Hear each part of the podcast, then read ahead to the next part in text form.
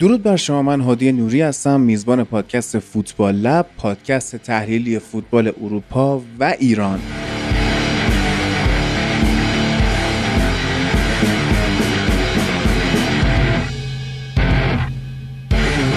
فوتبال یه بازی ساده است که 22 نفر برای 90 دقیقه دنبال توپ میدوئن و ما اونو واسهتون تحلیل میکنیم.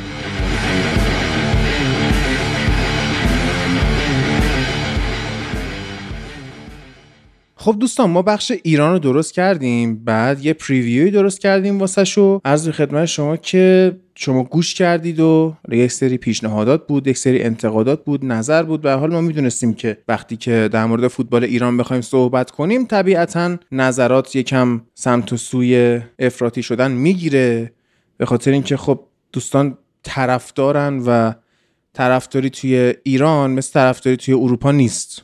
منظور این که کسی که طرفدار یک تیمای ایرانیه منشی که داره متفاوته با کسی که طرفدار تیم خارجیه.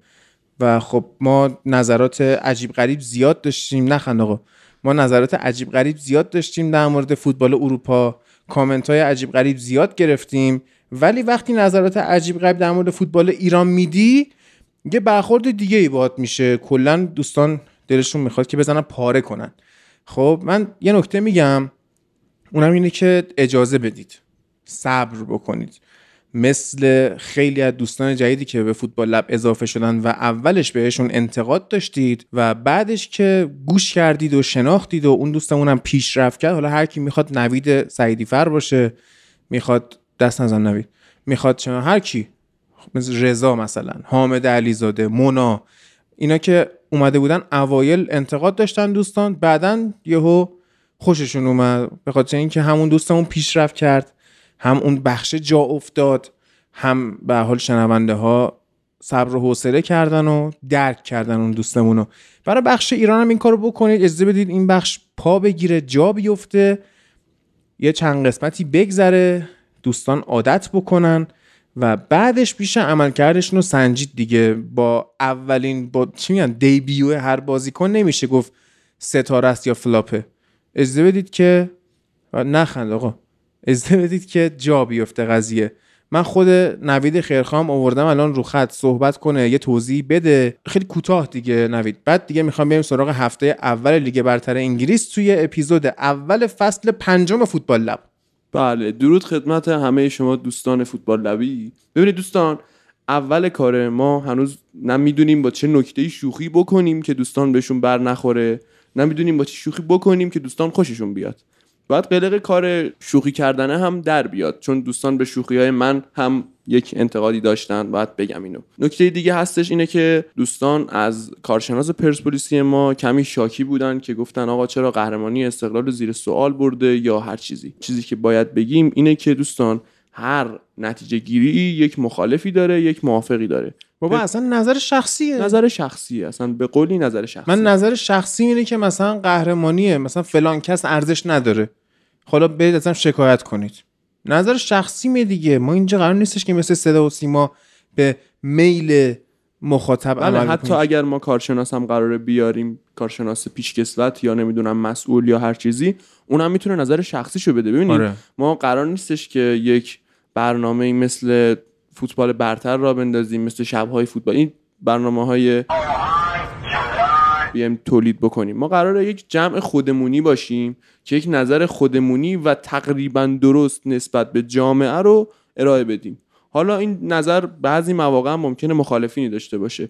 من خودم به شخصه هم با صحبت‌های خانم حضرتی مخالف بودم که در مورد قهرمانی استقلالی طوری گفتن که گفتن نمیدونم جلوی پرسپولیس رو گرفتن یا هر چیزی. بزرگترین دشمن پرسپولیس خودش بود. این نکات باید توجه بهش. خب من از شما عذر میخوام اگر که دوستان کسی ناراحت شده بود از این صحبت‌ها یا هر چیزی. قهرمانی بدون باخت نمیشه زیر سوال برد. بله دقیقاً. مثل همونطور که ببینین، البته خانم حضرتی اگر ناراضی بودن شاید به خاطر این بودش که 5 قهرمانی پرسپولیس هم توسط استقلالی‌ها زیر سوال میرفت. به خاطر همین خانم حضرتی میگفت این به اون در. نه اصلا ربطه، من اونجا سر زب بودم دیگه، خودم هم بودم دیگه. برگشت چی گفت؟ گفتش که استقلال بد بازیم که نظر من این دیگه است. من حالا بازیو ندیدم، خب ولی تیمی که نمیبازه قطعا بد بازی نمیکنه. داره درست بازی میکنه. شما فوتبال اینا رو دنبال نمیکنید ولی بله نباختن دیگه، همین دیگه. یعنی شما ممکنه که نبازی، اصلا بعدم بازی کنی، ولی چون داری قهرمان میشی آقا چی میخوایم دیگه. ما از فوتبال اولین چیزی که شاید یک طرفدار میخواد قهرمانیه دوستان. نه پس چرا باید مثلا بگیم که بد بوده؟ نه، ما اگر همین قهرمانی و پرسپولیس می آورد و بد بازی میکرد نظر بقیه چی بودش؟ قطعا شاید استقلالی هم میمدن میگفتن آره پرسپولیس بد بازی کرده ولی قهرمان شده. این یک نظر شخصیه، لطفاً خیلی جدی نگیرید. ببینید جمعیت دوستان ما به زودی بیشتر هم میشه و نظرات مختلف تری میاد وسط. شاید با یک نفر موافق باشید، شاید با یک نفر مخالف. چون الان یکم جمعیت کمه، تنوع نظرات کمه، شما مجبورید اینطوری صحبت‌ها رو تحلیل بکنید. بله ان شاءالله که دوستان صبوری میکنن و اصلا قشنگیش همینه دیگه. نظر رادیکال کامنت زیاد میاره. ما خوشحالیم از این بابت که گوش کردید، نظر دادید.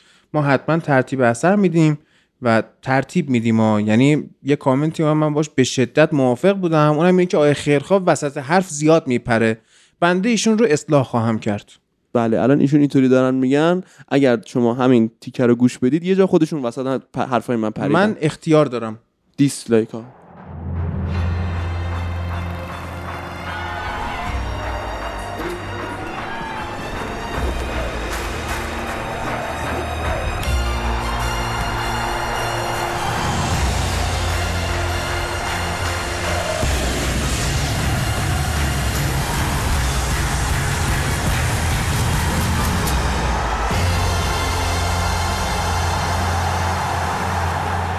بله میریم که هفته اول انگلیس رو شروع کنیم و لذت شو ببریم. بازی افتتاحیه رو کریستال پالاس و آرسنال شروع کردن که به هر حال نه شروع که نکردن، انجام دادن که آرسنال تونست تو زمین کریستال پالاس 2-0 برنده بشه. بعد لیورپول با فولام تو زمین فولام 2-2 مساوی کرد. استون ویلا باخت به بورنموث و لیدز تونست وولز رو ببره. جالب بود، نیوکاسل فارست رو برد طبق پیشبینی ها. آنتونیو کونته گل خورد، 4 تا زد، صدر جدول، انشالله قهرمان میشه. چلسی بازی جالبی داشت، اورتون رو برد. لستر و برنفورد 2-2 مساوی کردن و منچستر سیتی هم 2-0 وست هم رو برد. عرض کنم که از همون بازی افتتاحیه شروع بکنیم، بازی آرسنال. و به هر حال آیه زینچنکو خرید جدیدشون از منسیتی موفق شد که من آف د مچ بشه و بسیار عالی بازی کرد. توی سایت فوتبال هم شما اگه برید، امیر اتلتیکومون آقای احمدی حق یه مقاله‌ای نوشته در مورد نقش زینچنکو توی آرسنال آرتتا که اون رو هم میتونید بخونید و حالا به تفصیل دیگه شرح داده براتون. و کلا بازی خوبی بود دیگه. الان ایلیا بغل دست من نشسته در لوکیشن جدیدمون، صدام به نظرم یک مقدار ریورب داره به خاطر اینکه اتاق هنوز اونجوری که باید شاید پر نشده و صدا میپیچه دیگه. ان شاءالله که از هفته‌های بعد صدا کمتر به پیچه. ایلیا درود بر تو.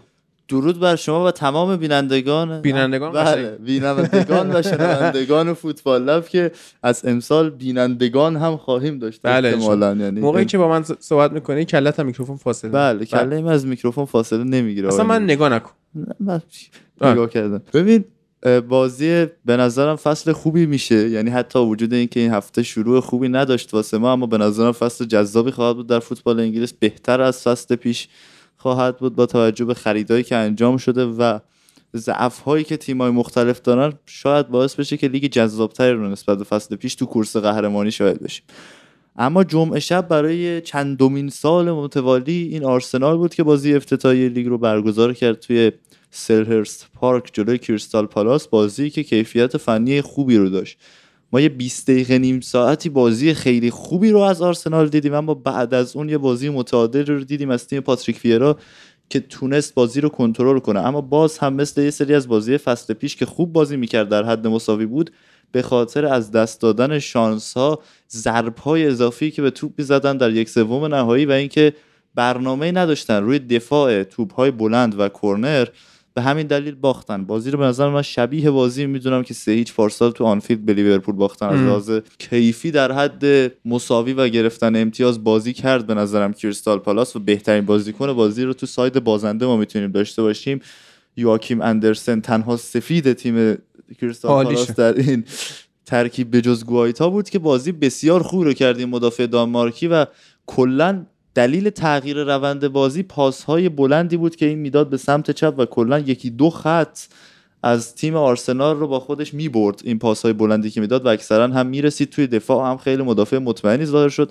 اما بیشتر از اون استواری و بازی خوبش در بازی سازی بود که باعث شد به کریستال پالاس کمک کنه. اما چیزی که ما میدیدیم در آرسنال این بود که یک سیستم تقریبا 3-4-3 رو میدیدیم با جلو اومدن زینچنکو، تقریبا نقشی مشابه کاری که در منچستر سیتی میکرد رو انجام میداد و بن وایت عقب میموند. بن وایتی که دفاع راست بازی کرد توی این بازی، خب هوادارهای آرسنال شک و تردید دارن نسبت به اینکه بن وایت میتونه یک فول بک تهاجمی خوب باشه واسهشون یا نه، که به همین خاطر بن وایت در کنار گابریل و سالیبا که بازی بسیار خوبی رو هم ارائه داد سالیبا، اومدن عقب از سه تا دفاع رو تشکیل دادن و در نهایت ما میدیدیم که جلوی زمین بازی خوبی رو آرسنالی‌ها با زینچنکو، اودگارد، پارتی و ژاکا انجام میدادن.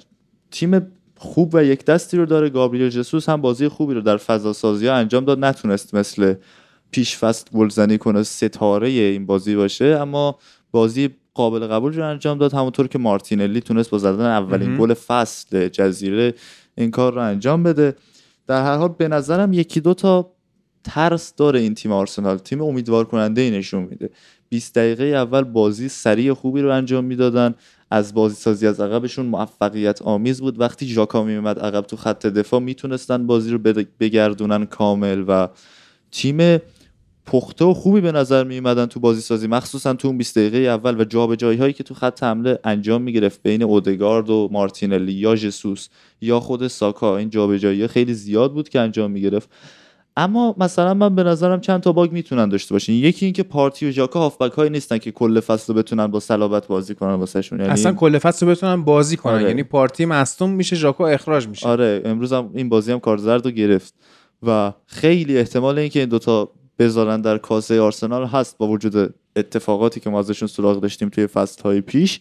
و اینکه مارتین اودگارد هم به نظرم بازیکنیه که بازیش خیلی قابل پیش بینی، یعنی برای اینکه اینا بخوان یک بازی مالکانه خوبی رو انجام بدن، به اون هماهنگی مد نظر آرتتا برسن، بشن یه چیزی شبیه سیتی گاردیولا، به یک پست دهی نیاز دارن که بیشتر از این بتونه خلاقیت داشته باشه و تنوع بیشتری داشته باشه تو پاس‌هاش و جاگیریاش. و مارتین اودگارد با بازی خوب هافبک دفاعی این بازی کریستال پالاس که کی دوکوره و شلاپ دوکوره، بله دوکوره‌ای که با اون دوکوره اورتون فرق میکنه و خودش رو خوب نشون داد توی اولین میدان بزرگی که ما ازش دیدیم، دوکوره و کاملا از بازی خارج کرده بود مارتین اودگارد. و من به نظرم مارتین اودگارد میتونه پاشنه آشیل این فصل آرسنال باشه. آرون رمزدیل هم چند تا سوتی داد توی بازی سازی و بازی با پاش. و اینکه پالاس تیم خوبیه ولی یک مشکل اساسی داره و اونم کم بودن تنوع توی پلن‌های هجومیشه که خیلی وابسته است به بازی فردی وینگرهاش و خیلی به پا به توپ بودن وینگرهاش و بازی فردی اونا وابسته است. و اگه پاتریک ویرا نتونه پلن‌های هجومی بیشتری رو وارد تیمش بکنه قطعاً به مشکل میخوره، با وجود اینکه تیم از لحاظ تاکتیکی تیم قابل احترام و قابل بحثی بازیش.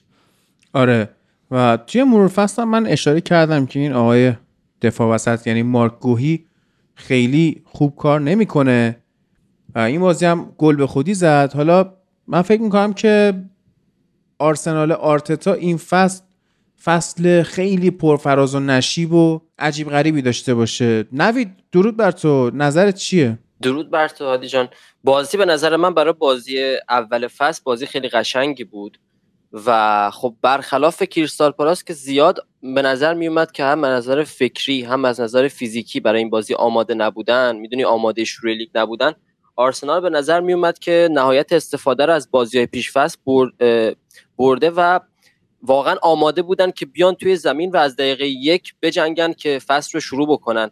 20 دقیقه نیم ساعت اول آرسنال خیلی خوب کار کرد، یعنی حرکاتشون خیلی خوب بود، ولی خب واقعا کریستال پالاس هم خیلی هماهنگ نشده و خیلی گم شده توی بازی به نظر می رسیدن بازیکناشون و واقعا اصلا اون توانایی فصل پیششون رو نداشتن نیم ساعت اول. و خب آرسنال هم نهایت استفاده از این اوضاع کریستال پالاس برد و البته نباید تمام کردیت رو مثلا بدیم به این که خب کریستال پالاس آماده نبود.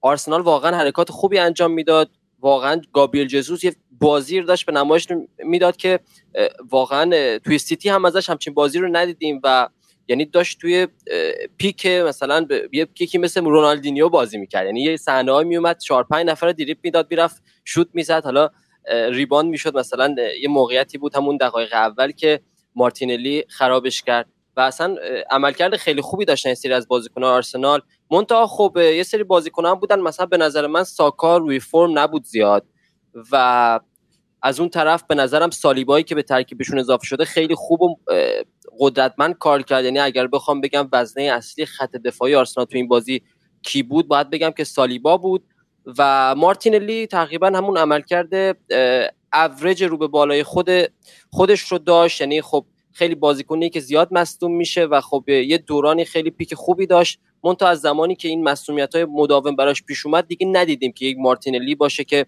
گیم چنجر بشه.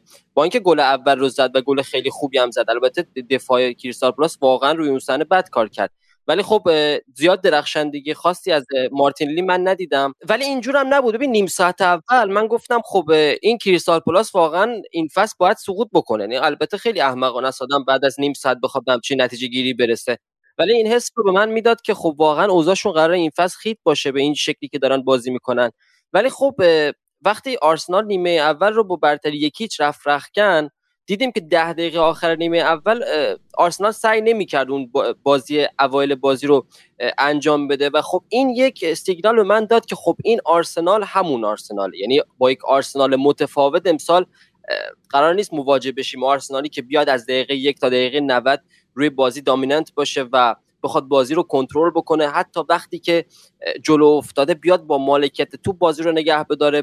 برعکس میاد توپ رو میده به حریف و سعی میکنه روزنه ها رو برای جلو اومدن حریف ببنده. نیمه دوم اما کریستال پالاس با یک روحیه متفاوت اومد توی زمین و یک نکته‌ای که توجه منو جلب کرد نسبت به فصل گذشته بود که کریستال پالاس موقع حرکات تهاجمیشون خیلی بازتر بازی میکرد و اینجور نبود که مثلا بیان توی دفاع جمع بشن و بعد موقع حمله دوباره توی زمین پخش بشن. ما دیدیم که با این پخش شدنش توی زمین هم قدرت تهاجمی آرسنال رو کاهش دادن. یعنی آرسنال واقعا نیمه دوم نتونست هیچ ضد حمله‌ای بزنه. واقعا تمام تمرکز آرسنال روی این بود که نتیجه رو حفظ بکنه و حالا ضد حمله بزنه، ولی واقعا کریستال پالاس میشه اجازه رو نداد که ضد حمله بزنه. برعکس این که حالا تو گفتی گل به خودی زد، به نظرم عملکرد خوبی داشت. گل به خودی هم دیگه پیش اومد، یعنی این گل به خودی نبود که بگی وای چه گل به خودی بدی زد. شوتی بود که ساکا زد و خب خورد به پاش و رفت تو گل، یعنی آنچنان مقصر نبود. البته یکی دو تا سوتی داد، ولی در مجموع به نظر من عملکرد بدی نداشت.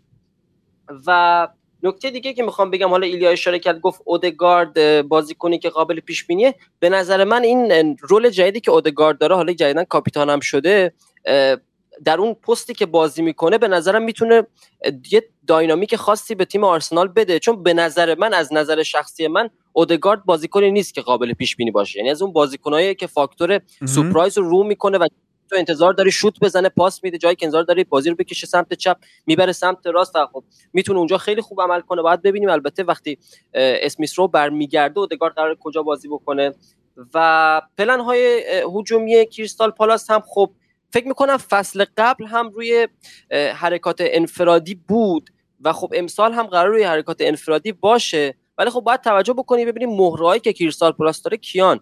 یکیش مثلا آقای زاها، یکیش ازه است اگه اشتباه نکنم، و خب بازیکنای تو این سبک و روش و استایل زیاد دارن. اینا بازیکنایی نیستن که تو بیای مثلا توی یه استراکچر توی ساختار قرارشون بدی بگی پلن گلزنی باید اینجور باشه. اینا بازیکنایین که میرن توی زمین و هر لحظه قرار حریف و مدافعان حریف رو به چالش بکشن و حریف رو سورپرایز بکنن با دریبلاشون، با شوتاشون، با حرکات انفرادیشون و همین باعث خطرناک شدنشون میشه. اگه اینا رو بیای توی چارچوب بذاری بگی شما باید اینجور بازی بکنی، زاها رو بگی مثلا تو پاس رو به عقب بده تو این صحنه، واقعا تیمت قرار بدتر نتیجه بگیره با این بازیکن‌ها. برای هر سبک و روش خاصی بازیکن‌های خاص خودت نیاز داری. این کریستال پالاس با این مهرای هجومی به نظرم باید ژتوناشو بیشتر بذار روی همون کارهای انفرادی، چون اونا قرار بیشتر خطرناک‌تر. آره دیگه من فکر نمی‌کنم. من یه سوالی خب بذار آره این نکته رو بگم. بگو. به نظر من این کریستال پالاس خیلی شبیه تر به آرسنال بود تا آرسنالی که من دیدم، چون مربیشون که پاتریک ویرا بود، بازیکناشون هم اکثرا فرانسوی بودن. این چیزی که ما به خاطر داریم از آرسنال زمان ونگر که بازیکنای فرانسوی می آورد و بازیکنای این سیسو استایلی که حالا کریستال پالاس آورده، به نظرم خیلی شبیه تیم قدیمی آرسنال شد. فکت صدا و سیمایی آورد. نوید من فکر میکنم که این فصل در واقع ساکا میتونه حیاتی ترین و اصلی ترین مهره هجومی آرسنال باشه، برخلاف بقیه که میانلا ژیسوس میتونه باشه یا اودگارد میتونه باشه.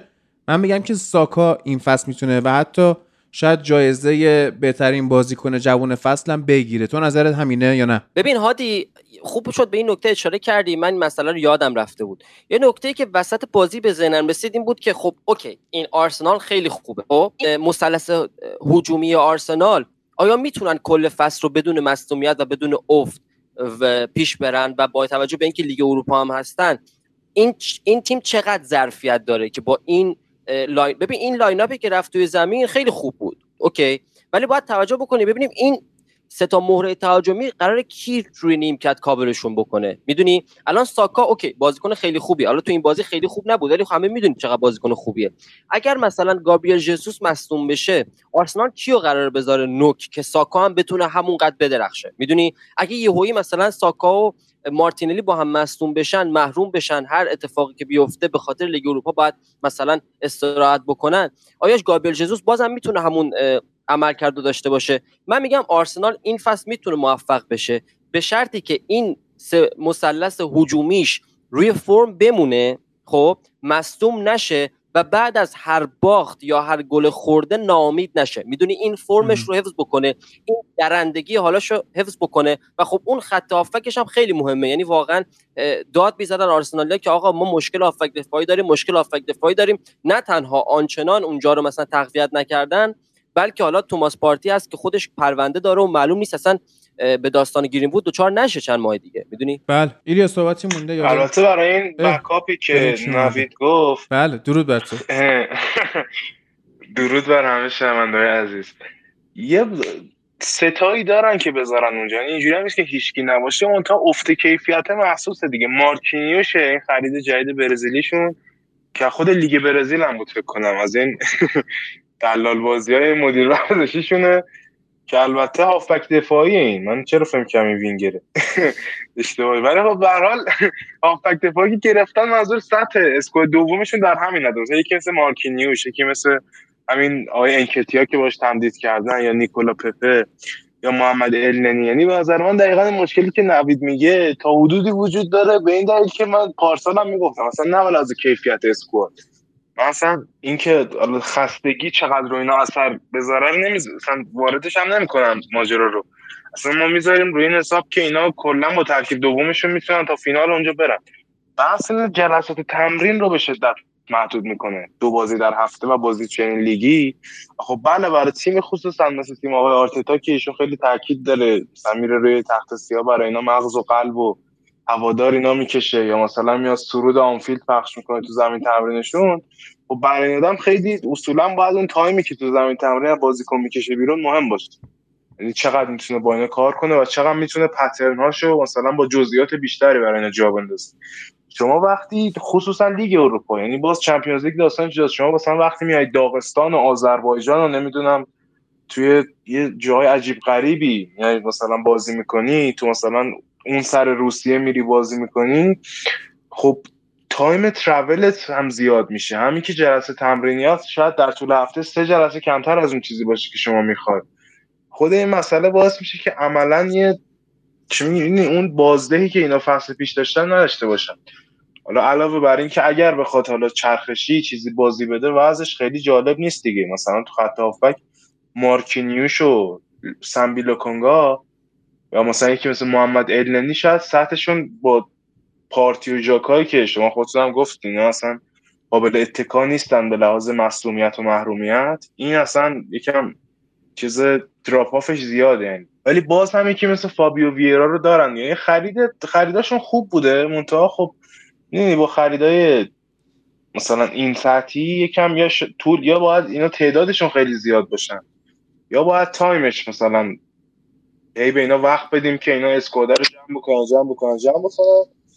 در هر صورت به نظرم این آرسنال سخت، دقیقا من نظرم برعکس نظر هادیه، احساس می‌کنم خیلی فصل معمولی رو خواهند داشت، خیلی مثلا افت و خیز وحشتناکی تو اینا نخواهیم دید. مثلا اون مثل آرسنال قبلی دیگه یه روند سینوسی بالا پایین خواهند داشت که نه خیلی خوبه نه خیلی بد، یعنی مثلا چیزی حدود همون پنجم و اگر حالا از لیگ اروپا زود حذف میشن یا آقای آرتتا اونجا رو کلا بذاره کنار با ترکیب دوم بره، چهارم رو از اینا خواهیم دید. این فصلی که شما بگی اینا دیگه میترکونن اینا، من تو اینا نمیبینم راستش. بله بگو ایلیا، چالش می‌خواستی اون مسئله. حالا من نمی‌دونم پر افت و خیز با سینوسی بودن فرقش چی داره اصلا، یعنی کلا حالا میگه که نه پر افت و خیز نیست، سینوسیه. حالا سینوس هم پر افت و خیز بود. منظورم اینه که مثلا یه ران 5-6 بازی رو اینا ببرن بعد برن تو بحران نتیجه نگیرن، این آره اون فصل پر افت و خیز میشه. سینوس یعنی دو بازی خوبن دو بازی بدن، آره اینا مثلا یهو میبرن یهو اینجوری، یعنی بله پر افت و خیز بودن بعد سینوسی شدن دیگه. ولی این فابیو ویرا رو خوب شد اشاره کردی، چون ما تو پورتو بازیاشو می‌دیدیم خیلی بازیکن خوب و داینامیکی بود، یعنی واقعا میتونست کمک کنه به تیم و بازیکن پا به توپ خوبی بود. نه در سطح دیگه پرتغال پا به توپش خوب بود، میتونست کمک کنه و واقعا برای نیمکت میتونه بین اسکواد آرسنال کمک کنه. فعلا مصدومه. اونورم تو کریستال پالاس یه جوون خوب اضافه شده به ترکیب کریستال پالاس، از بازیکن‌های خوب آقای رونی بود توی دربی کانتی که حتی منچستر یونایتد هم یه مدت شایعاتش بود که دنبالش این آقای لوک بلانچ که بازیکن جوونیه. توی بازی پیش‌فصل این بازی رو نیمکت بود 90 دقیقه رو تو پیش‌فصل جلوی یونایتد که بازی کردن اذیت کرد یه خورده دفاع یونایتد. این هم کسیه که اضافه شده به ترکیب کریستال پالاس. ولی و سم جانستونی که آوردن به عنوان دروازه‌بان دوم از وست بروم بعد از اینکه یه فصل تو چمپیونشیپ گذروند، کلا میگم ترکیب همون ترکیب پارساله و با همون بازیکن‌های پارسال خودش میخواد ادامه بده پاتریک ویرا. اما آرسنال این فصل فصلی نیست که بخوایم چیز افتضاحی ببینیم، اتفاقا فصل جالبی میشه از آرسنال و میگم در نهایت در بدترین حالت یه فصل معمولی رو میبینیم که من به نظرم این فصل رو تا آرتتا تا آخر فصل رو نیمکت آرسنال خواهیم دید، یعنی اینو مطمئن میتونم، یعنی اخراج نمیشه نه. برف شمال لندن رو برای چندمین سال متوالی میبینه. ببین یه چیزی که هستش، زمین کریستال پالاس خیس بود، درسته؟ آرسنال تونست به راحتی اونجا بازی کنه. آی یورگن کلوپ شما باری کلا اسم این اپیزود هم زمین خشکه. خب دوستان بلند شدن رفتن ورزشگاه فولام. خب بعد آقای میتروویچ اونجا تک و تنها توی این اتاق بیتو هستم، درسته؟ بعد تک و تنها اونجا دفاع لیورپول اذیت کرد و بعد آقای کلوب گفتش که زمین فولام خشک بود. خب بعد دوستان فولام تو توییترشون اومدن یه عکس گذاشتن از آبیاری زمین قبل از شروع بازی که گفتن که نخیر خیلی هم خیس بوده، شما بلد نبودی استفاده کنی، بعد بری کلاس ها رو بگذرونی، دوره ها رو بخری اول، بعد میتونی بیا اینجا تیم آلفا. آره بگو خودت کیارش در مورد کلوپ از اوناست که هیچ وقت به اسنپ عارفم باید بیارم رو خط. تازه من الان این قرعه رو زدم بنده خدا نشنید، خب اب نداره بذار نشنیده بیاد نفهمه ما چی گفتیم در مورد مربیش، ولی شما شروع کن. والا اصلا عجیب بود، یعنی یه آماری بود، حالا من نمیدونم دقیقاً جزئیات آمارش چی بود چون این آمارا دقیقاً آمارای فردوسی پوری بود دیگه. داشت میگفتش که فنداک برای اولین بار توی مسابقه پریمیر لیگ دریبل خورد و پنالتی داد. من نمیدونم این دوتا منظورش بلاز همزمانه یا جدا جدا، تا حالا دریبل هم نخورده بود، جفتشن توسط آقای میتروویچ بوده دیگه مثل اینکه. و خب والا الان که با ترکیب این بازیشون خیلی من کاری ندارم در طول فصل، ولی به نظرم با خصوصا من نمیدونم چرا انقدر به ستاره‌های اسپورتینگ من ایمان دارم، ولی با وجود یکی مثل پاولینیا و حتی یک عنصر نامطلوبی مثل آندریاس پیرا، به نظرم ساپورتی که میتروویچ دیگه برتر خواهد داشت به نسبت فصل‌های پیش بیشتره و به نظرم این میتونه که این چرخه تو چمپیونشیپ 20 تا 40 تا 30 تا گل زدن و تو پریمیر لیگ زیر 10 تا گل زدنشو بشکنه این فصل. بله به نظرم اگر کارتاش رو درست بازی کنه فصل بعد تو یکی از تیم‌های تاپ 10 خواهد بود، حالا اگه نگم تاپ 6. متاسفانه 27 سالش هم شده. خب بعد حالا جالبه دیگه از اون آرناتوویچ اون که اصلا داداش زلاتان آدم درستی هم هستش. ببین در مورد لیورپول ما توی مرور فصل صحبت کردیم و بنده چی گفتم؟ گفتم این فصل فصل بدی خواهد بود برای لیورپول و اون سیکل مصدومیتاشون شروع خواهد شد. دقیقه 51 بازی ما توی رأی‌گیری با تییاگو خداحافظی کردیم. خب بعد بازی بعدی رو هم از دست داده. حالا بشینید منتظر مصدومیت بقیه بازیکن‌های لیورپول. آیه کلوپ هم که یه مقدار حالا نمیدونم چجوری بگم غرور برش داشته بود یا مثلا اینجوری بودش که در واقع دلش می‌خواست آیه داروین نونیز رو یه مقدار آماده تر بکنه. خلاصه ایشون رو فیکس بازی نداد، هرچند که اومد تو و تأثیر خودش رو گذاشت، اما اونقدری امیدوار کننده بازی نکرد کل تیم لیورپول. شاید همون راست میگه، شاید زمین خشک بوده، مگه نعرف. حالا بازی بعدی که تو آنفیلد و بازی بعدی باید از روان کننده استفاده کنه. بله زمین نباید اصولا انقدر خشک. بفهم. سلام دوستان. ببینید کلوب که مصاحبهش 38 بار گفت تیم ما خوب نبود و در نهایت گفت زمینم خشک بود. حالا این زمین خشک نبوده دستمایه‌ای شده برای همه جا که بگن آره زمین خشک نبوده، میگیم میخندیم، ولی نکته مهمتر اینه که فشار اصلی که روی تیم بود رو با این جملهش برداشت و اینا هیچ کدومتون بهش توجه نمی‌کنید که اون 38 بار رو توجه نمی‌کنید و میچسبید به یه جمله. خب و خود کلوب دقیقاً همین کارو کرد. اگر فشار رو از تیمش برداشت یعنی به هر حال توجه رو جلب کرد سمت خودش دیگه. یعنی اگه قرار بود ما اون 38 بار رو توجه کنیم چرا چجوری قرار بود فشار رو برداره؟ اگه قرار بود ما از اول به اون 38 بار توجه نکنیم دیگه همون میشه بهونه آوردن دیگه. یعنی بالاخره یه هدف آقای کلوب این بوده فشار برداره دیگه. اون 38 باره رو عملا گفتن نگفتنش فرق نمیکنه که من اینو متوجه نمیشم. اون 38 باره برای تیم خودش بوده، به بازیکنان خودش بوده، ولی اگر اون زمین پشت و تمیز و ترینا رو نمیگفت مطمئن باش فشار روانی که رسانه ها روی تیم میآوردن بیش از این حرفا بود که یه جمله حالا زمین خشک بوده. تا جان میگم الان فشار نمیارن، الان همه دارن گیر میدن به داستان. الان فشار میارن ولی زمین خشکه به جای نمیرسه.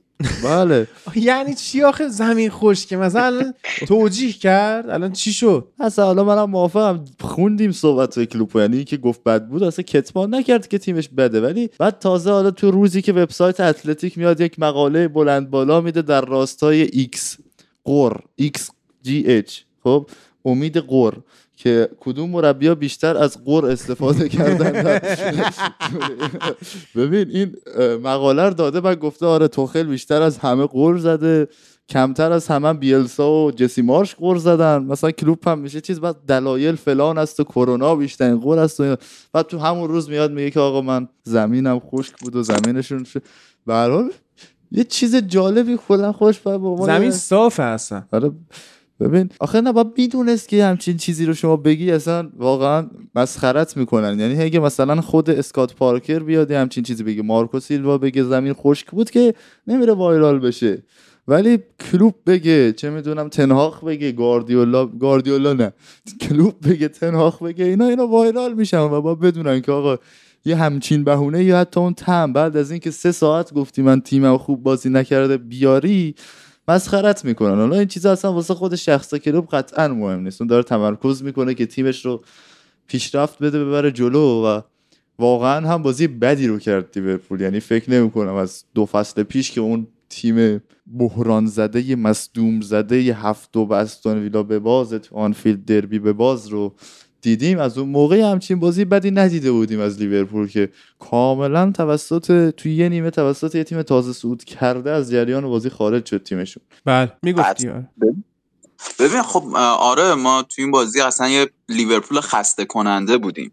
این لیورپول چیزی نبود که ما به دیدنش عادت داشته باشیم و خب باش لذت ببریم. کاری که حالا تیم فولام و مارکو سیلوا تونستن روبروی ما انجام بدن خیلی خیلی ارزشمندتر بود تا نسبت به لیورپول. اونا تونستن تیمی که مدعی چارگانه است رو اینجوری به زمین گرم بنشونن و نزدیک بود ما رو هم ببرن. ولی حالا شاید ما یک مسائلی رو پیش بگیریم یا حرفی رو بزنیم بگید که وای بهونه است، ولی به من نشون بدید کجای آقای فندایک خورد به میتروویچ و پنالتی شد. من اینو میخوام بدونم شما ها دیدید، به منم نشون. زانوش من دیدم اینا همه بررسی کردم ولی اون پنالتی نبوده. زانوش برای هر زد تو زانوش دیگه، آقا داره میره تو محوطه جریمه، توی محوطه جریمه بود، داشت ازش رد میشه، دریبلش زد، اشتباه کرد، پاشو انداخت فنداک، نرفت زانوش رو بزنه ولی یه پا انداخت که همون پا انداخت ولی بهش نخورد. واقعا تو اون سرعت اون برخورد میتونه، یعنی اصلا تمارضی ما ندیدیم از میتروویچ، یعنی اون توی اون سرعت و توی اون فرم دریبل اون برخورد کم زانو میتونه واسه به همری خوردن تعادل یک بازیکن بشه در محوطه جریمه و این پنالتیه واقعا. حالا اصلا کاری بینش هم نداره، ما می‌خوایم به فولام بپردازیم. به خاطر سیستم 442 که مارکو سیلوا پیاده کرده بود، یه جورای حملات لیورپول رو سخت کرده بود و نمیتونستن این کارو انجام بدن. شاید ببینیم دست با شکسته کارو انجام میدادن. ما ماتیپ رو داشتیم که همیشه میومد جلو تا نیمه رد میشد و پاس میداد و کارو انجام میداد. ولی تو این بازی دیدیم که یه دو بار اومد این کار رو انجام بده و رسید به همون سیستم 442 که مارکو سیلوا پیاده کرده بود و تو اون فشردگی گیر افتاد، پاسی داد که قطع شد و بعدش هم به حرکت آقای میتروویچ اضافه شد و اون پنالتی رو ما دادیم. خب تا اینجا همه چی کردیت برای تیم فولامه، نه برای تیم لیورپول. ما تو این بازی شاید میشه گفت 10 نفره شروع کرد. روبرتو فیرمینو اصلا روز خوبی نداشت ابداً و نونیز رو اگر فیکس ما بازی میدادیم شاید انتخاب خیلی خیلی بهتری می بود برای این بازی، ولی ما همیشه جلوی فولام توی خونش مشکل داشتیم، همیشه انقدری فشار ما تو بازی‌های مختلف جلوی فولام داشتیم که من مثلا بازی سال 2014 رو بخوام مثال بزنم، ما دقیقه 90 پنالتی گل کرد استون ویلا، از شدت فشار لباسش رو در آورد، پرت کرد اون طرف. یعنی این چیز عادی بوده که ما تو خونهشون این تجربه کردیم. خدمتتون عرض کنم که شما صحبتی اگر دارید بکنید بعد من ادامه بدم. ببین به نظر من فولام خب نیمه اول خیلی خوب کار کرد، نیمه دوم یه مقدار شکننده ظاهر شد، ولی فکر میکنم دلیل اصلی موفقیت فولام توی این بازی برتری فیزیکی و فیتنس بازیکنان فولام بود نسبت به بازیکنان لیورپول. خب اینم طبیعیه، خب این مسئله رو نباید خیلی دراماتیکش بکنیم که چه اتفاقی برای لیورپول افتاده، چه فولام خوبی ما داریم. خب قاعدتاً تیمی مثل لیورپول با توجه به سبک بازیش بدنسازی خیلی سخت‌تر و فشرده‌تری رو انجام میده قبل از شروع فصل و خب تیم مثل فولام که قرار نیست توی رقابت‌های اروپایی شرکت بکنه، همه تلاشش رو قراره سر این بذاره که توی لیگ بمونه، حالا مثلا جام حذفی و اتحادیه و اینا براش مهم نیست زیاد پیشرفت بکنه. خب طبیعتاً آنچنان قرار نیسته بدنسازی خیلی سفت و سختی انجام بده و خب این میتونه تاثیرش رو روی بازی‌های شروع فصل بذاره. یعنی تیم مثل فولام وقتی توی شروع فصل میاد جلوی یه تیمی مثل لیورپول بازی میکنه، میبینیم که بدنهای بازیکن‌های فولام خیلی آزادتر و رهاتر برای اینکه بخوان فوتبال بازی بکنن نسبت به بازیکن لیورپولی که میدیدیم خیلی سنگینن و خب برای پاس دادن و برای تصمیم گرفتن خیلی دیر عمل می‌کردن. از طرفی هم باید به این مسئله توجه بکنیم که حالا خط دفاعی لیورپول همونه، خط هافکش تا حدودی همونه، منتها واقعا خط تهاجمی لیورپول که برگ برنده همیشگی این تیم بوده توی 4-5 سال گذشته داره پوس‌اندازی می‌کنه. یعنی ما لوئیس دیاز رو دیدیم و حالا فرمینیو رو بازی داده بود تا حدودی بتونه اون شاکله مثلث هجومیش رو نگه بداره، ولی خب می‌دیدیم که اون فیرمینو آخه مگه برزیلی نیست؟ حالا اچ نداره که اگه اچ داشت میشه فیرمینو بود و حالا عارف البته گفت خوب بازی نکرد و خب اگر میومد مثلا نونیز هم اضافه میکرد به این مثلثی که خب این هماهنگی تلپاتی که یه جورایی بین هم دیگه دارن خیلی همیشه به لیورپول کمک کرده. اگر میمد از اول بازی هم نونیز رو بازی میداد خب یه مقدار ریسک بود، اونم با توجه به سیستم لیورپول و سبک کلوب. البته ممکن بود نتیجه بگیرن، داریم راجع به ریسک صحبت میکنیم، ممکن بود ریسکی باشه که جواب بده. ولی خب به نظر من خیلی زوده ما بخوایم قضاوت بکنیم راجع به لیورپول، بگیم که این فصل قراره برای سهمیه بجنگه و این فصل قراره موفق نشو. نمیگم قرار نیست اتفاقا بیفته، میگم زوده ما بخوایم با بازی اول به همچین مسئله بپردازیم. از طرفی به نظر من نکته مهم و خیلی خوشحال کننده که برای من این بازی داشت بازگشت مارکو سیلوا به لیگ برتر انگلیس بود. یه مربی که من همیشه دوستش داشتم، مربی که خیلی حالا باش حال نمی‌کنه، با سبک و استایل بازی تیماش حال نمی‌کنن، چون مربی تقریبا که چی عرض کنم، مربی پرتغالیه که به اون سبک و روش علاقه خاصی داره و همون سبک و روش رو انجام میده. مارکو سیلوا به عنوان مربی هال سیتی اگه اشتباه نکنم 4-5 سال پیش اومد لیگ برتر، مربی واتفو اورتون بود اگر اشتباه نکنم توی بازه زمانی، مربیه که خب میتونه خیلی برای تیمایی مثل فولام و واتفورد هم بودش. آخه واتفورد انقدر مربی عوض کردن دیگه یادش نمیاد کیا واتفورد بودن یا نبودن. آره مربیه که فکر میکنم بتونه به کار یه تیمی مثل فولام، یه تیمی مثلا هال سیتی اون فصل خیلی واقعا بهش کمک کرد مارکو سیلوا، با اینکه فکر میکنم سقوط کردن ولی خب دیرم به تیم اضافه شد ولی نتایج خیلی خوبی گرفت. فولام هم ثابت کرده مربیه که پای تیمیه که پای مربیاش میمونه. اون فصلی که سقوط کردن اسکات پارکر اخراج نکرد، از اول فصل مربی این تیم بود تا آخر فصل مربی این تیم موند با اینکه سقوط کردن. و فکر می‌کنم که مارکو سیلوا میتونه توانایی این رو داره که تیم رو داخل لیگ نشون بده، هرچند از لحاظ دفاعی واقعا خوب عمل نمی‌کردن. یعنی لیورپول بدون ساختن موقعیت آنچنانی داشت به این تیم گل میزد. این بازی 10 دقیقه دیگه نام پیدا می‌کرد قطعاً لیورپول بازی رو می‌برد. بله همون جوری که حالا گفتیم، هم اولش هم اشاره کردم، منم گفتم خیلی لیورپول خسته کننده بود و خسته بود. خب این یه دلیل داره، یکیش دلیل همون تمرینات پرفشارتریه که لیورپول انجام میده و یکی دیگهش ما تو این بازی 6 تا بازیکن داشتیم که بالای 30 سال بودن و یکی از پیرترین تیم‌هایی بوده که فکر میکنم از سال مثلا 1993-94 لیورپول یه همچین چیزی رو تجربه کرده تا به امروز. و خب تیم پیری ما داشتیم تو این بازی و خب معلومه یه جاهایی کم میاره تیم، یه جاهایی باید از تجربهش استفاده کنه که با توجه به اینکه این تیم کم آورد از تجربهش هم استفاده کرد و تونست گل بزنه. و یه نکته دیگه هم که ما باید بهش توجه کنیم اینه که فولام به این تاکتیکی که بقیه تیم‌ها جلوی لیورپول پیاده سازی می‌کردن هم اون کار رو انجام داد و موفق بود. حالا این چه کاری بود؟ این بود که لیورپول وقتی که بازنده به رخت کم میره همیشه فشار بیشتری روشه و احتمال این که حالا نبره هم زیاده. خب ما از 7 بازی یا از 9 بازی اخیرمون 7 رو یکی چقب افتادیم و رفتیم رختکن و یک اتفاق بدیه که داره برامون میفته و نمیشه هم بهش خورده گرفت، چون تیمیه که داره دوباره پوست اندازی میکنه، دوباره کارش انجام میده. ولی یه کمی نگران کننده است که ما یکیچ به رختکن بریم. لیورپولی که همه رو گلبارون میکرده و بازی همیشه دستش بوده، ولی ما این بازی قشنگ با ترس و لرز داشتیم بازی میکردیم و پیش میرفتیم. نکته دیگه هم که ما باید توجه بکنیم مصدومیت‌های تیمه. مصدومیت‌ها مین 2 سال پیش داره گرفتار تیم ما میشه. مصدومیت که اون سال فندای شروع شد، مدافعای تیم همه نابود شدن، الان داره به هافک میرسن.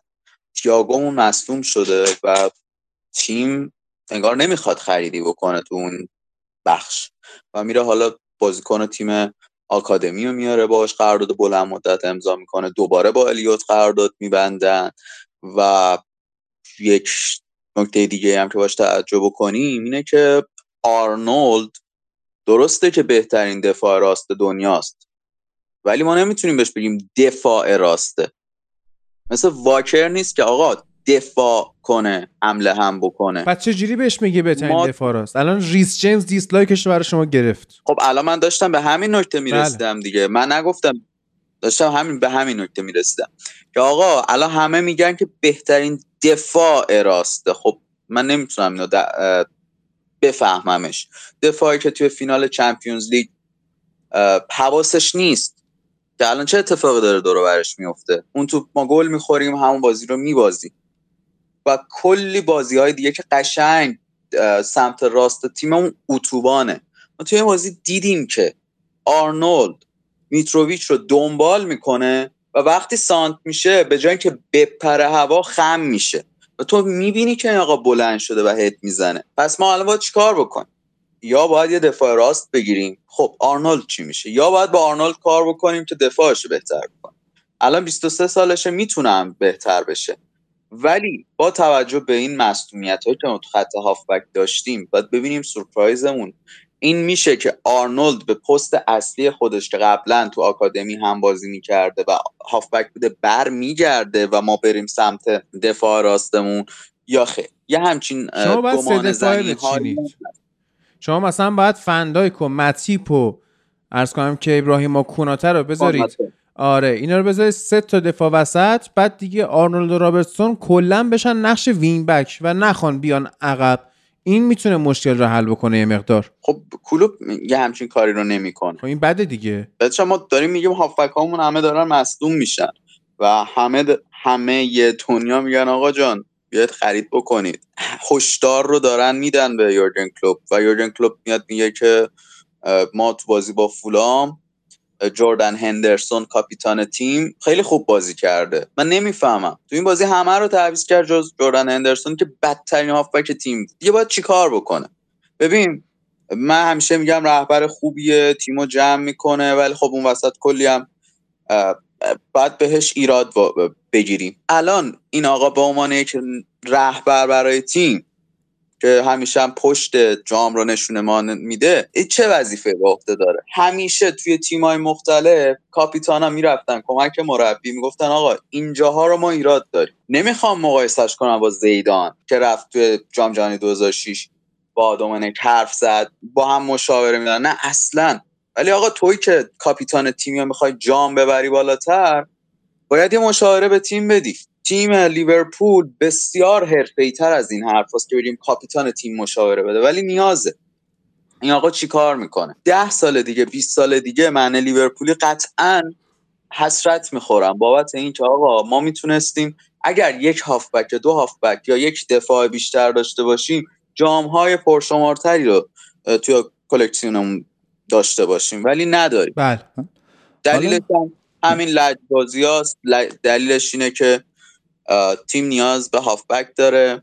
این هافبک اسپورتینگ هم به همون لینک شد، اسمش را هم فکر کنم نونیز بود، ماتیاس نونیز. بله اونم بازیکن خوبیه، اونم خیلی خوبه اصلا که مثلا هندرسون مشاوره نمیده اصلا توی خود. نه اونا ببین این که هندرسون مشاوره نمیده صرفا به معنی مثال شما در نظرش بگی. مثال زدم که آقا مربی تیم ما گفته این خیلی خوبه، ولی ما همه داریم میبینیم که بد داره بازی میکنه. این یک وظیفه مشاوره نمیده. باور کن مشاوره نمیده. به چه فکتی من باور کنم؟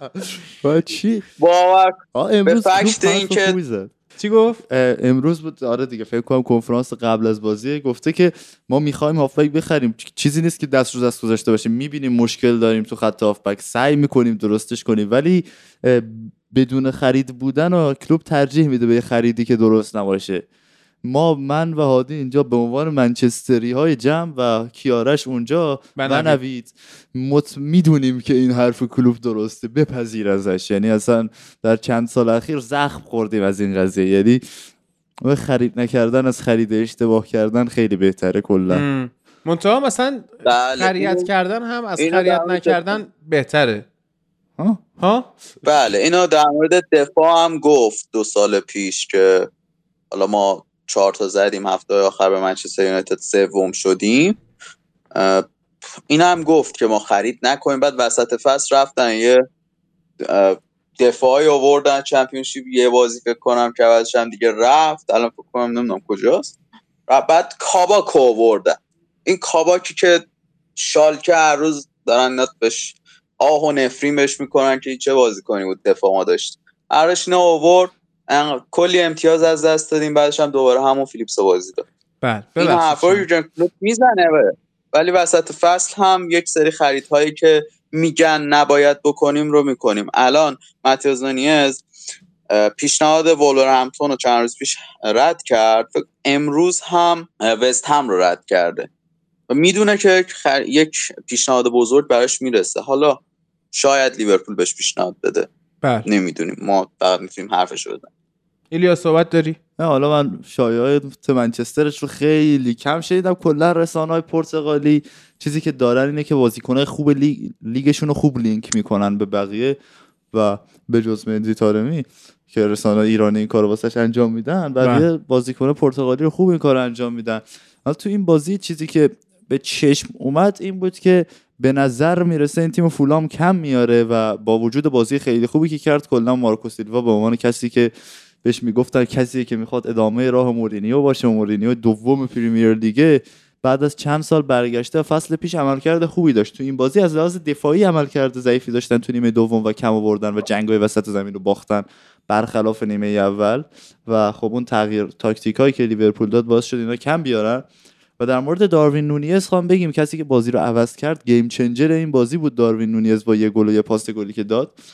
به نظرم داروین نونیز گل و پاس گل چیز عجیبی بود. گل اول قرار بود رابونا بزنه، مثل رابونای قبلی که چند دقیقه قبلش زده بود که گرفت دروازه‌بان، نگرفت به پاش، بعد خورد به دفاع، بعد رابوناش گرفت زفت تو گل. گل دومم پاس گلش این بود، می‌خواست کنترل توپ بکنه، فرستاشش بد شد، بعد شد پاس گل واسه صلاح. ولی این بازیکن خیلی زهر تیمو میبره بالا، یعنی اصلا قابل مقایسه نیست با فیرمینو ناآماده، یعنی یه چیز وحشتناکی تو موومنت، توی رفتن با دفاع، توی جاگیریای پشت دفاع، تو جاگیریای کنار دفاع، اصلا خیلی شانس حمله تیمو میبره بالا. ولی مثلا بخوایم توی محوطه جریمه تموم کنندگی و ایناشو در نظر بگیریم، شاید خیلی مهاجم قبولی نباشه، ولی واقعا ارزشی که داره به این جایگیریایی که داره و تحرک بالایی که داره، خیلی باهوشه توی این کارا داروین نونیز و به خاطر همین هم هست که خیلی موقعیت براش پیش میاد که میخوان مسخرهش بکنن توی پیش‌فصل. اتفاقاتی که افتاد با اون کلیپایی که توی پیش‌فصل ازش درست میکردن، نمی‌کنم هیچ بازیکنی بین این تیم‌های لیگ جزیره اینقدر توی پیش‌فصل براش موقعیت ایجاد شده باشه که بخوان واسش همچین کلیپایی هم بسازن. و اینکه فولام رو باید در نظر بگیریم بهترین بازیکن فصل پیشش بعد از میتروویچ و کاروالی در کنار این دوتا البته نداشت. بازیکن آکادمی لیورپول که تو دربی کانتی فرانک لمپارد و بورنموث خودشون نشون داد، ویلسون که فصل پیش عملکرد خوبی داشت مصدوم بود و نبود توی این بازی. بازیکن ولزی خوبیه و اگر از مصدومیت برگرده میتونه تو خط حمله اضافه بشه به این تیم خطرناک فولام. بله، از اونجایی که آیه نوید فکر کنم شما 45 دقیقه دیگه میخوای بری بازی استقلال ببینی، نه؟ قطعاً آره. بعد یعنی میری اونو ببینی دیگه، اینجا نیستی؟ خیلی مسخره میشه دیگه. میتونم حالا تا چرا؟ برای چی؟ نه چون گفتم اگه میخوای بری بازی استقلال ببینی صحبتو شروع کنیم راجع به یک زمین خشک دیگه که اولترافورد باشه. آره. خب دوستان به برایتون به برایتون ما باختیم. ما توی شروع فصل اصطلاح رو باید عوض کنیم هادی، باید بگیم تا هنوز جای خشک بله بازی نکردیم. بله به برایتون ما باختیم. خب وقتی جای سفته نه جای خشک. آره با گل آیه با گل به خودی آیه مکالیستر ما اولین گل فصلمون رو زدیم، یعنی مثلا فکر کن چه زیبا. بعد لاین اپمون هم که جالب بود، حالا آقای مارتینز رو من نمیبینم که بخواد زوج که گل اول ما گل به خودی بود هادی، خب نشون میده که برعکس جردن هندرسون، مگوئر کاملا داره به تنهاخ مشاوره میده، یعنی اصلا تاکتیکالی کاملا آره، فقط ایده اون میترسته. اذیت نکن هری خیلی هم تو این بازی بد بازی کرد. نه معمولی آقا این بازی مگوایر رو نمیتونیم، نمیشه نقدش کرد آخه. ببین مارتینز بازیکن بدتر زیاد داشتیم و اولین بازیش با زوجشه و خب توی بازی سازی هم خوب بوده، آره پاسای خوبی هم میداد، بعدم نبوده. نمیتونی بازیکن بدتر زیاد داشته هری رو اذیت نکنید. آره. کسی که مزرعه اسکات مک‌تامینیه، آره اسکات مک‌تامینی رو سیبل انتقاداتتون و بد دهنیاتون بکنید. بعد آید دالو رو هم مد نظر داشته باشید و لوکشای تنبل و رشفورد گوساله‌ای که برگشته. آید تنها گفته که خیلی من خوشحالم که ایشون رو در اختیار داریم و لذت میبرم از کار کردن باهاش. نشون میده که تنها هم خره. من منتظر چیز مظنون اصلی هم واقعا اگه اشاره میکنید بهش، کسی که اگه جاش آقای آلیسون بود دوتا گلی که خوردیم تو هایلایت بازی نمیرفت. ببین اونو اصلا حالا امروز دوباره خبر اومده که میخوان که یه دروازه‌بان بگیرن که به حال دخیا رو به چالش بکشه و خاک تو سرتون اینو پرت میکردی بیرون.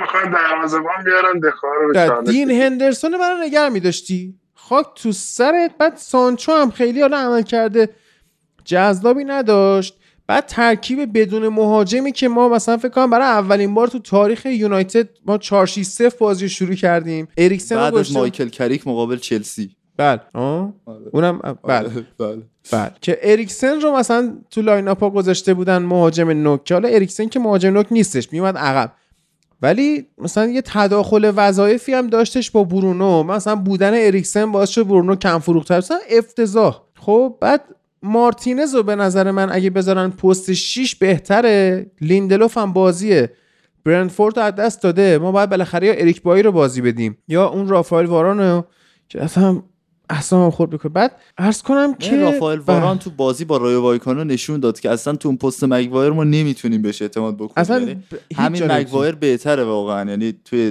پیش فصل، یعنی شما تو پیش فصل بازی رو ببینی می‌بینی باید به مگوایر بیشتر بازی برسه با تا واران. بله منطقی هر مربی که میره کنار خط اینو می‌بینه اینه. بعد گرام پاتر هم واقعا هم پرس قشنگی داشت، هم تاکتیک خوبی داشت و همین که اومده بود از دفاع 3 نفره استفاده کرده بود، چون لوئیس دانک و آقای ادم وبستر برنر رو الان این دوتا اگه بزنن توی خط دفاع 4 نفره دچار مشکل میشن. خب بعد این 3 دفاعی کرد و جواب هم گرفت. بعد یه ضد تاکتیکی هم زد به در واقع یونایتد، که بعد از اینکه حالا مثلا کریس رو آورد تو آقای تنهاخ که مثلا گند تیمو جمع بکنه، که حالا ما چه بدبختی شدیم که دوباره حالا این سریال رو خواهیم دید. اما داشت خطرساز میشد و فلان، طارق لمتی رو آورد تو دقیقه 75 به جای تروساری که کارت زرد گرفته بود. بعد لمتی قشنگ جلوی حملاتو گرفت و خوب شد. یعنی مثلا اگه بازی نیم ساعت دیگه هم ادامه داشت من فکر کنم یونایتد یه گل دیگه هم میخورد که کامبک نمیزد. حالا بذار ایلیا اول صحبت بکنه. آره بعد بریم سراغ نوید. بفهم. چیزی که استاد استیون جرارد باید یاد بگیره از گراهام پاتر اینه که چطوری بازی رو کند میکنن و چیزی که یاد نگرفت و باعث شد اون کامبک و سیتی بزنه و اینا. بعد از گل یونایتد یک جور تمیزی بازی رو کند کردن که ما نتونستیم هیچ کاری بکنیم، اما بازی واقعا اسفناک بود. به نظر من یکی دو تا نکته خوب میشد از توش در آورده. یکی همینه که اریکسن واقعا میتونه با پاس‌هاش و با جایگیریاش و حتی موقعی که 8 بازی میکنه، یعنی از وسط بازی بخواد 8 بازی کنه، مثل اتفاقی که تو این بازی افتاد، میتونه به تیم کمک کنه. اریکسن اگه بخوایم این کارو انجام بدیم، پاس‌های بازیکن شوت زنی، از شوت زدن نمیترسه و با همون شوتش یک کرنری به دست آوردیم که همون کرنر رفت تو گل. شوتش خوبه آره. و بازیکن امیدوار کننده ای نشون میده اریکسن به عنوان یک بازیکنی که استاندارد تیم رو حفظ کنه دیگه، یعنی متعادل باشه. یک بازیکنی که خودش هم خیلی سینوسی نیست، نه شاهکاره نه خیلی بده، یک بازیکنی که کیفیت خودش رو داره و توانایی‌اش رو همه میشناسن و خیلی هم نمیتونن جلوش رو بگیرن. و مارتینز هم به نظرم بازیکن خوبی بود، توی بازی سازی توی جایگیری اوکی بود. یک مقداری اون هیجان بازی اول، یک مقداری اون استرس و مچ نبودن با تیم روش اثر گذاشت، اما به نظرم بازی خوبی رو انجام داد، جز اون صحنه‌ای که تو پلو داد خودش رفت خطای مصلحتی کرد و کارت زرد گرفت. به نظرم مارتینز هم انتخاب اول تنها خواهد بود برای بازی کردن در سمت چپ خط دفاعی و حالا باید ببینیم با لیندلوف چه رقابتی رو خواهد داشت سر این قضیه. واران هم حالا باید مگوایر رو به چالش بکشه.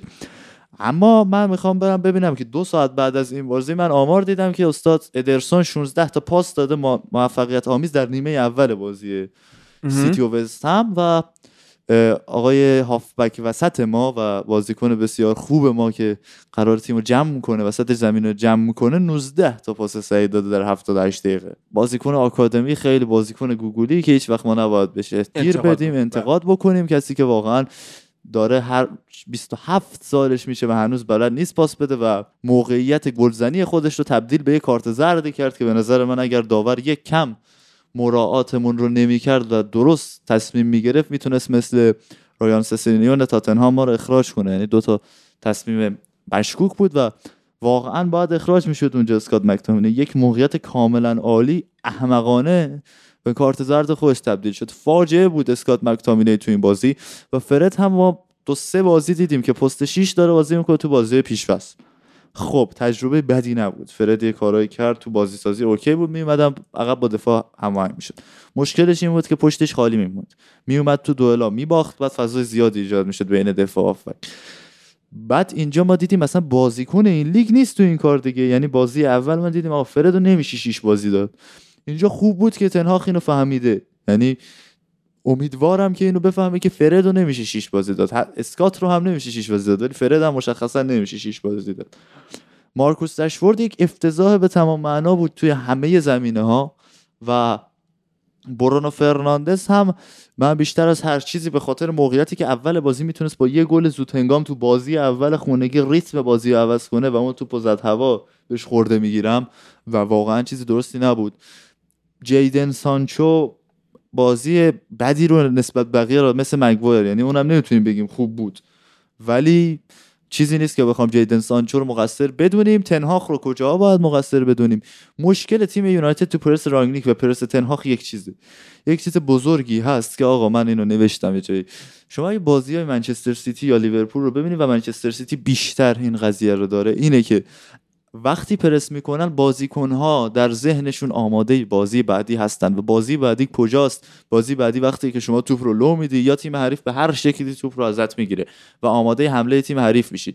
وقتی آماده حمله تیم حریف میشی اون موقع است که هر بازیکن به خصوص فولبک ها و بازیکنهای پست 6 و 8 باید بدونن که کجا باید قرار بگیرن، کجا بدنشون رو تنظیم کنن و چه جوری برگردن که نه برتری عددی بدن به حریف و نه فضای زیادی بدن به حریف. شما اگه بازی سیتی رو ببینی میبینی که اینا با وجود پرسی که میکنن و با وجود بازی سازی که از عقب میکنن و خیلی دارن بازی خطرناکی رو انجام میدن، 2-3-5 بازی میکنن، اما اینا آمادن. یعنی هر لحظه این فولبک ها و بازیکنهای خط هافبک آمادن برای اینکه اگر یک اتفاقی افتاد سریع برگردن و تو اون شیپ دفاعی خودشون قرار بگیرن و همین باعث میشه که تو اکثر بازی‌های سیتی نمیبینیم تیم حریف موقعیت خاصی ایجاد کنه و نمونه‌اش هم همین بازی این هفته با وست هم. اما یونایتد تنهاخ توی این بازی هیچ پلنی برای بازی دوم نداشت. یعنی بازیکن‌ها آمادگی ذهنی این کار رو نداشتن که برن جایگیری درستی داشته باشن. مثلا دالو و فرد تو این کار خیلی ضعیفن که برن بعد از این که توپ از دست رفت و اینکه اینا میرن تو یک سوم نهایی پرس میکنن، اما برن بعد از این که توپ از دست رفت پرس جایگیری خوبی داشته باشن. شاو هم همینطور، شاو که اصلا کند اگه بخواد برگرده و خب همین کار مدافعین میانی رو خیلی سخت میکنه دیگه. و مثلا دالو واقعا اسفناک بود، دوتا جایگیری که داشت توی گل هایی که خوردیم و دخیام که به نظرم واقعا داره نشون میده که آقا واقعا دروازه‌بان معمولیه و اصلا نمیتونه بازی سازی کنه. توی بازی سازی با یه پرس توپو میزنه اوت، خیلی بازی با پاش همه میدونیم تعریف چندانی نداره و خب اشتباهاتی که ما اشتباه گل اول دخیا که ما داریم میبینیم یک چیزیه که با دیدن به جزئیات و ریزکاری های دروازه‌بان های دیگه میفهمیم که دخیا نمیتونه اینجا توی این وضعیت قرار بگیره. با دیدن یک سری از صحنه‌های بازی دین هندرسون حتی تو همین بازی که دوش به نیوکاسل باختن ما میتونیم اینو بفهمیم که دقیقاً مشابه همینو میاد توپو قشنگ کامل در میاره و این 11 سال این اتفاق داره میفته که روی هر ارسالی توپ میره تیر دو ما که دخیای مشکل رو داره و من نمیدونم مثلا چی باید گفت. در هر حال فاجعه وحشتناکی رو تو نیمه دوم شاهد نبودیم و اومدن رونالدو بهتر کرد کارو. من تعویضای دقیقه 90 تنهاخ و آوردن جوونا رو هم نفهمیدم اصلا. اگه قرار اینا کاری انجام بدن باید زودتر بیان داخل زمین و اصلا اونا رو هم نفهمیدم. ولی من احساس می‌کنم تیم ساختار داره، یعنی ساختار خاصی تو تیم حاکم هست، یعنی میخواد سبک خودشو برای بده، ساختار هست پشت تیم و اینا، ولی مهرش نیست، مهره‌ای نیست که بخواد توی زمین اون جلو تعیین کننده باشه. رشفورد الان نمیتونه بازیکن تعیین کننده باشه، مهاجم نوک تعیین کننده ای ما نداریم، هافبکی نداریم که بتونه توپ رو از عقب ببره جلو مطمئن باشه. وقتی یک ساختاری رو بدون مهره‌های درستش داشته باشی، اون اتفاقی رو رقم نمیزنه. حالا ما فصل پیش یک بازی‌های زیادی رو بدون ساختار بازی می‌کردیم، الان ساختار داریم، اوکی خوبه، من میگم این ساختاره باید جا بیفته دیگه و زمان بدیم، ولی باید یک مقداری در کنار اون ساختاره به لحظات کلیدی بازی توجه کنیم که آیا بازیکن خط حمله ما میتونن تو لحظات کلیدی کار رو عوض کنن یا نه، که این اون چیزی بود که فقط اریکسن تو این بازی داشت. یعنی اریکسن بود که فقط میتونست توی اون ساختاره بیاد و یک تغییری رو تو جریان بازی رقم بزنه. بله نوید بگو، حالا این وسط کیارش هم چالش می‌خواست. شما از رابیو مطمئن‌تر من بازیکن میتونی بخواید. اصلا شما استراتژی آدمو تو مارکت نگاه کنی مشخص آینده این تو کجاست، اصلا فوق‌العاده، شک نکن. ما اصلا مهرم خودش میاد، شما منا رو که بدزدی چهارم وسط میکنن خودشون، نگران نباشید، اصلا هیچ مشکلی نیست. بفهمونم. بله ببین من یه فلش بک بزنم اول به تقریبا فکر می‌کنم 6 ماه پیش بود که من و هادی رفتیم توی یکی از فن پیج‌های یونایتد توی یک لایوی شرکت کردیم به عنوان مهمان، و خب اونجا یادمه که مجری، یعنی حالا ادمین اون پیج از ما پرسید که حالا نمیدونم هادی بود یا اون آقا میلاد بود که از ما پرسید که تنهاخ یا پوچتینو. خب من به عنوان یه فن هلند میگم، یعنی کسی که طرفدار تیم ملی هلنده، کسی که طرفدار سبک و استایل لیگ هلنده و کلا عاشق فوتبال هلندیه، من اونجا گفتم پوچتینو. چرا؟ دلیلم هم آوردم، گفتم آقا تنهاخ داره توی آژاکس کار میکنه، آژاکسی که اکثر بازیکناش یا از آکادمیش میان یا بازیکنایان که خیلی به دقت اسکات شدن و استعدادیابی شدن و به اون سبک و روشی که این تیم میخواد میخورن، و خب سیستم استعدادیابی آژاکس جزو بهترین سیستم‌های استعدادیابی دنیاست، آکادمی آژاکس جزو بهترین آکادمی‌های دنیاست و اصلا یک فلسفه داره که صادر میکنه مثل انقلاب به بقیه کشورها و بقیه تیمای فوتبال. یعنی یه سری از تیمای فوتبال توی سراسر دنیا هستن که میان باشگاه آژاکس و میگن که آقا متداتون رو به ما یاد بدین، میدونی مربی بیارین و به ما یاد بدین که چیکار میکنین داخل آکادمیتون. و خب این آقای تنهاخ یک تیمی دستش بود که ثمره تمام این درختی که اونجا داره، مثلا به شدت حواسشون بهش هست، گودی که بهش داده میشه، چجور بهش آب داده میشه، میدونی این سیستم داره درست کارش انجام میده و تنهاخ فقط قراره کوچ بکنه این تیم رو. بازیکنایی داره که به سیستمش میخورن، بازیکنایی داره که از بچگی برای این فلسفه پرورش داده شدن، تربیت شدن، دوپان، چند پستن، میدونن چجوری تصمیم بگیرن و تمام این مسائل رو رعایت میکنن و این آقای تنهاخ اونجا فقط کوچ میکرد و خب موفق میشد. خب من اونجا گفتم اگر قرار تنهاخ بیاد یونایتد، این که انتظار داشته باشیم خب فصل اول یا حتی دو فصل اول همون فوتبالی که آژاکس بازی میکنه رو بیایم ما بازی بکنیم، تازه 3-4 لول بالاتر، چون آژاکس حالا توی لیگ هلند بازی میکرد دیگه، قطعا همون آژاکس رو اگر میآوری توی لیگ انگلستان خب احتمالاً مثلا برای تاپ 6 شاید رقابت میکرد، میدونی برای 6 و 7 شاید رقابت بکنه و خب 2-3 لول هم بالاتر. این انتظار الکیه، این انتظار یه توهمه، خب انتظار نداشته باشین. من دیدم یه سری از هوادارامون تا تنهاخ اومده بود میگفتن هیچی دیگه، این اسکوادی که نیام چند تا مربی اخراج کرده الان تنهاخ بالا سرشونه، با شلاق ایستاده، هر کی درست تمرین نکنه رو میزنه و نمیدونم هری مگوایر رو بعد از بازی فرستاده اضافه تمرین بکنه، این حرفا و زیادی امیدوار شدن که الان ما قراره بتره کنیم. نه آقا قرار نیست بتره کنیم، حداقل نیم فصل اول رو قرار نیست بتره کنیم، احتمالاً این فصل رو کلاً قرار نیست بتره کنیم. آخرین باری که ما اولین بازی فصل رو باخته بودیم برمیگرده به سال 2014 اگه اشتباه نکنم، اونم فنخال بود با سوانزی، یک مربی هلندی دیگه، کسی که شاید مثلا استاد تنهاخ محسوبش بکنیم توی فوتبال. خب من میگم وقتی یک مربی از هلند از آژاکس برداشتین و بردین گذاشتین بالا سر منچستر یونایتدی که آکادمیش کلاً رو هواست، از لحاظ تئوری فوتبالی آکادمی یونایتد سبک فوتبالی که بازی میکنه، بازیکنایی که پرورش میده کاملا بازیکنای کلاسیکن، بازیکنای از لحاظ تاکتیکی منعطفی نیستن که تو انتظار داشته باشی الان تنهاخ بیاد سریع از آکادمی مثلا بازیکن برداره بیاره بذاره تیم اصلی.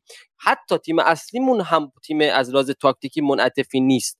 ما مربی داشتیم، آقای سولشر بود مربی قبلیمون دیگه، اگه راگنیک که مربی نمیشه حساب کرد، 4 ماه 5 ماه بالا سر تیم بود که نبود، و سولشری بوده که بازیکنایی که خریده بر اساس کرایتریای خاص خودش بازیکنا رو خریده، نه اینکه این بازیکن چقدر تاکتیک پذیره. خب اینکه این بازیکن حالا بر اساس سبک و روش کله بازی میکرد میتونه براش بازیو در بیاره یا نه، حالا باشون موفق بود تا حدودی، بعدش ناموفق شد، اینا رو کار نداریم. من میگم این تیمه از پایین تا بالاش برای یک مربی مثل تنهاخ آماده نیست. حالا این یعنی که ما کلا به فنا رفتیم؟ نه، مسئله این نیست. ما نیاز به زمان داریم، تنهاخ نیاز به زمان داره. تنها مسئله‌ای که تمام این باگ‌ها و ضعف‌ها میشه باش حل کرد تمرین.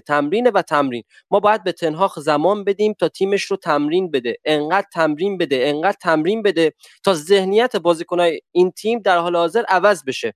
الان ما با خرید هم شاید بتونیم تا حدودی یه سری از زخمامونو پوشش بدیم، درمان کنیم، نمیدونم مسکنی محسوبش بکنیم و تمام این حرفا، ولی اصلی ترین چیزی که مهمه اینه که ذهنیت فوتبالی این بازیکن‌ها باید تغییر بکنه، باید آداپته بشه به سبک و روشی که آقای تنهاخ میخواد بازی بکنه. خب و این هم با گذر زمان، این مربی تازه 2 ماه بالا سر این تیمه، یه پیش‌فصل رو گذرونده که بیشترش به بدنسازی رفته. این مربی نیاز داره تیمش رو بشناسه، بازیکنان نیاز دارن که به فلسفه فوتبالی تنهاخ آداپته بشن و باید به این تیم زمان داد. این که ما هوادار انتظار داشته باشیم الان تنهاخ سریع بیاد معجزه بکنه، اساشو بکوبه وسط اولترافورد و نتیجه بگیره و یک توتال فوتبال کامل رو از این تیم ببینیم، این تصور رو عوض بکنید، انتظارتون رو عوض بکنید و در اون صورت انقدر ناراحت نمیشین. درباره هافک دفاعی بازی کردن اریکسون باید بگم که اریکسون اونجا پاس‌های خوبی داد، اما 3-4 تا نبرد هوایی رو به شکل خیلی بدی باخت و اصلا توانایی دفاع کردن نداره، توانایی هد زدن نداره و اگر اریکسون رو توی اون پست بازی بدیم یه جورایی داریم به خودمون ضربه میزنیم، چون این بازیکن اصلا توانایی درگیری با بازیکن‌های حریف رو نداره. درسته 4-5 تا پاس خوب داد، ولی من قشنگ 3-4 تا صحنه یادمه که توپای هوایی ارسال کردن و اریکسون با ضربه سری که زد توپ رو انداخت جلوی حریف و خب این فاجعه باره که ما مجبوریم اریکسون رو تو اون پست بازی بدیم و تنهاخ مجبور شد که اریکسون رو تو اون پست بازی بده. من زیاد موافق بازی کردن مارتینز توی اون پست دفاع وسط نیستم، چون مگوایر بازیکنیه که من حالا زیاد نسبت بهش انتقاد ندارم، من نمیگم مثل خیلی از فنا که این باید از این تیم بره، نه نباید از این تیم بره، ولی خب میدونیم توی این صحنه‌ها خیلی جاها ممکنه مگوایر بیاد بخواد مارتینز روی پاس‌های هوایی پوشش بده و من از اون صحنه‌ها میترسم. میدونی اون جایی که یه پاس هوایی ارسال شده و مگوایر از سمت راست قراره بیاد سمت چپ و اون ضربه هوایی رو کاور بکنه و اون خالی شدن خط دفاع، از اونجا میترسم. یه مثلا ایلیا بهش اشاره کرد راجع به سبک پرسینگ. ببین یه چیزی رو من از راگنیک کلا اصلا کار به تمام فلسفه و فوتبالش ندارم. یه حرفی از اگر اشتباه نکنم راگنیک بود که این حرفو زد، آقا پرس رو یا میکنی یا نمیکنی. خب حد وسط نداره. من میخوام بگم گواردیولا اگر موفق توی پرسینگش به خاطر اون بازی دوم نیست، به خاطر اینه که توی پرسینگش موفقه، یعنی نمیذاره تیم حریف از اون 1/3 اول و 1/2 بازی زمین خودشون بیاد فراتر و چه بسا دیدیم که هر تیمی که تونسته از اون پرس سیتی بگذره برای این تیم مشکل ساز شده. ما دیدیم چند بار وولورهمپتون با گذشتن از این خط پرس سیتی و ضد حمله زدن این تیم رو شکست داده. ما دیدیم چندین تیمی که تونستن از این پرس سیتی بگذرن و این تیم رو شکست دادن. و لیورپول، آقا وقتی لیورپول پرس میکنه آیا بازیکناش سریع جمع میشن توی دفاع؟ نه، کلی فضا داره که اون خط دفاعی لیورپول، فنداک و حالا ماتیپ و غیره و هافبک دفاعیشون فابینیو میان و پوشش میدن. من با این نظر تو زیاد موافق نیستم و من اساسا فکر میکنم ما توی این بازی برنامه پرس نداشتیم و اصلا پرس نکردیم، چون قاعدتاً با این ترکیب و با این لاین اپ نمیشد پرس کرد، چون شما حساب کن اون جلو برونو فرناندز و اریکسن رو داری، چپ و راست رشفورد و سانچو رو داری و خب با اینا فکر میکنم که منطقاً بدون مهاجم هدف نوک پرس کردن، اونم این تیمی که اصلا به همچین شکل و شمایل بازی کردن عادت نداره با این سیستم، فکر میکنم اصلا برنامه‌ای برای پرس کردن نداشتیم. اصلا داستان این نبود که ما توی حرکات دوم کم آورد. نه بیشتر سر پرس من بحثم سر چیزه، حالا من گفتم پرس ولی بیشتر سر پرس بحثم موقعیه که تیم بالا بازی میکنه. تیم یونایتد وقتی داره مالکیت دستش زمان تنهاخ بالا بازی میکنه دیگه. ما مگوایر رو خط دفاع میبینیم که روی مرکز زمینن. من میگم این بازی دوم موقعی که تیم مالکیت داره و بالا بازی میکنه باید وجود داشته باشه وقتی توپ رو لو میدیم دیگه، که اینو نداریم. یعنی وقتی مالکیت توپ دستمونه، وقتی توپ رو لو میدیم، بازی دوم مثلا دیگه تیم سیتی واقعا داره ولی کانتر پرس مشکل دارن. آره، یعنی که توی دفاع کردن این ضد حمله ها واقعا ما مشکل داریم و ذهنیت آماده‌ای ندارن. از لحاظ تاکتیکی ذهن بازیکن‌ها آماده نیست برای اینکه یک شکل درست حسابی، یک فرمول شکلی درست حسابی داشته باشن که بگن آقا اگه اینجای زمین ما تو این توپ رو لو دادیم باید اینجوری قرار بگیریم، باید تو چند ثانیه برسیم به این پوزیشن، یا اگه اصلا یه سمت دیگه یک شکل دیگه اتفاق بیفته. این کار این شکل باید وجود داشته باشه و خب مخصوصا مثلا تو بازی تورنمنتی اینا تیم‌های موفقن که این بازی دومه رو بلدن دیگه. و خب حالا مثلا منچستر سیتی می‌بینیم، میگی مثلا اینکه یه سری تیمایی میتونن این پرس رو رد کنن، مشکل ساز بشن، مثل وولز، مثل بازی که مثلا فینال چمپیونز لیگ چلسی بردش، ولی خب انگشت شمار این بازیایی که توی چندین فصل داریم از سیتی می‌بینیم. 5 فصل اخیر 4 بار سیتی قهرمان شده. تعداد انگشت شماری از این بازی‌ها رو ما می‌بینیم، ولی ما از نیم فصل دوم امسال پارسال تا الان تقریبا هر بازی که تیم ما بالا بازی کرده میدیدیم که این ضد حملات حریف همش داره خطرناک پیش میاد واسه ما. والا راستیتش من برای انتخاب رشته و یه سری مسائل شخصی که پیش اومد دیگه بعد از اومدن نتایج کنکور، یکی از دلایلی که تاکتیکی زیاد حرف نمیزنم اینه که ندیدم بازی‌ها رو درست حسابی. ولی خب در راجع به این بحثایی که نوید میکنه، یه بعضی کسایی که آقا شما به عنوان هد کوچ من یونایتد، من همچنان میگم راجع به رفتار یونایتد که ممکنه و کاملا هم ممکنه، من اصلا اینو رد نمیکنم که آقا این آقا زیاد حرف زده، یه جوری ردش کردن. یعنی حالا یه نقش شلوولی هم بهش دادن، مربی هم اومده گفته این چی اینجاست، گفتن پس شما نمیخوای خداحافظ. میدونی این ممکنه، ولی به هر صورت شما وقتی به عنوان هد کوچ میاد توی تیمی و این دست کمک رو رد میکنی، مثلا میگی آقا من بعد یه میتینگ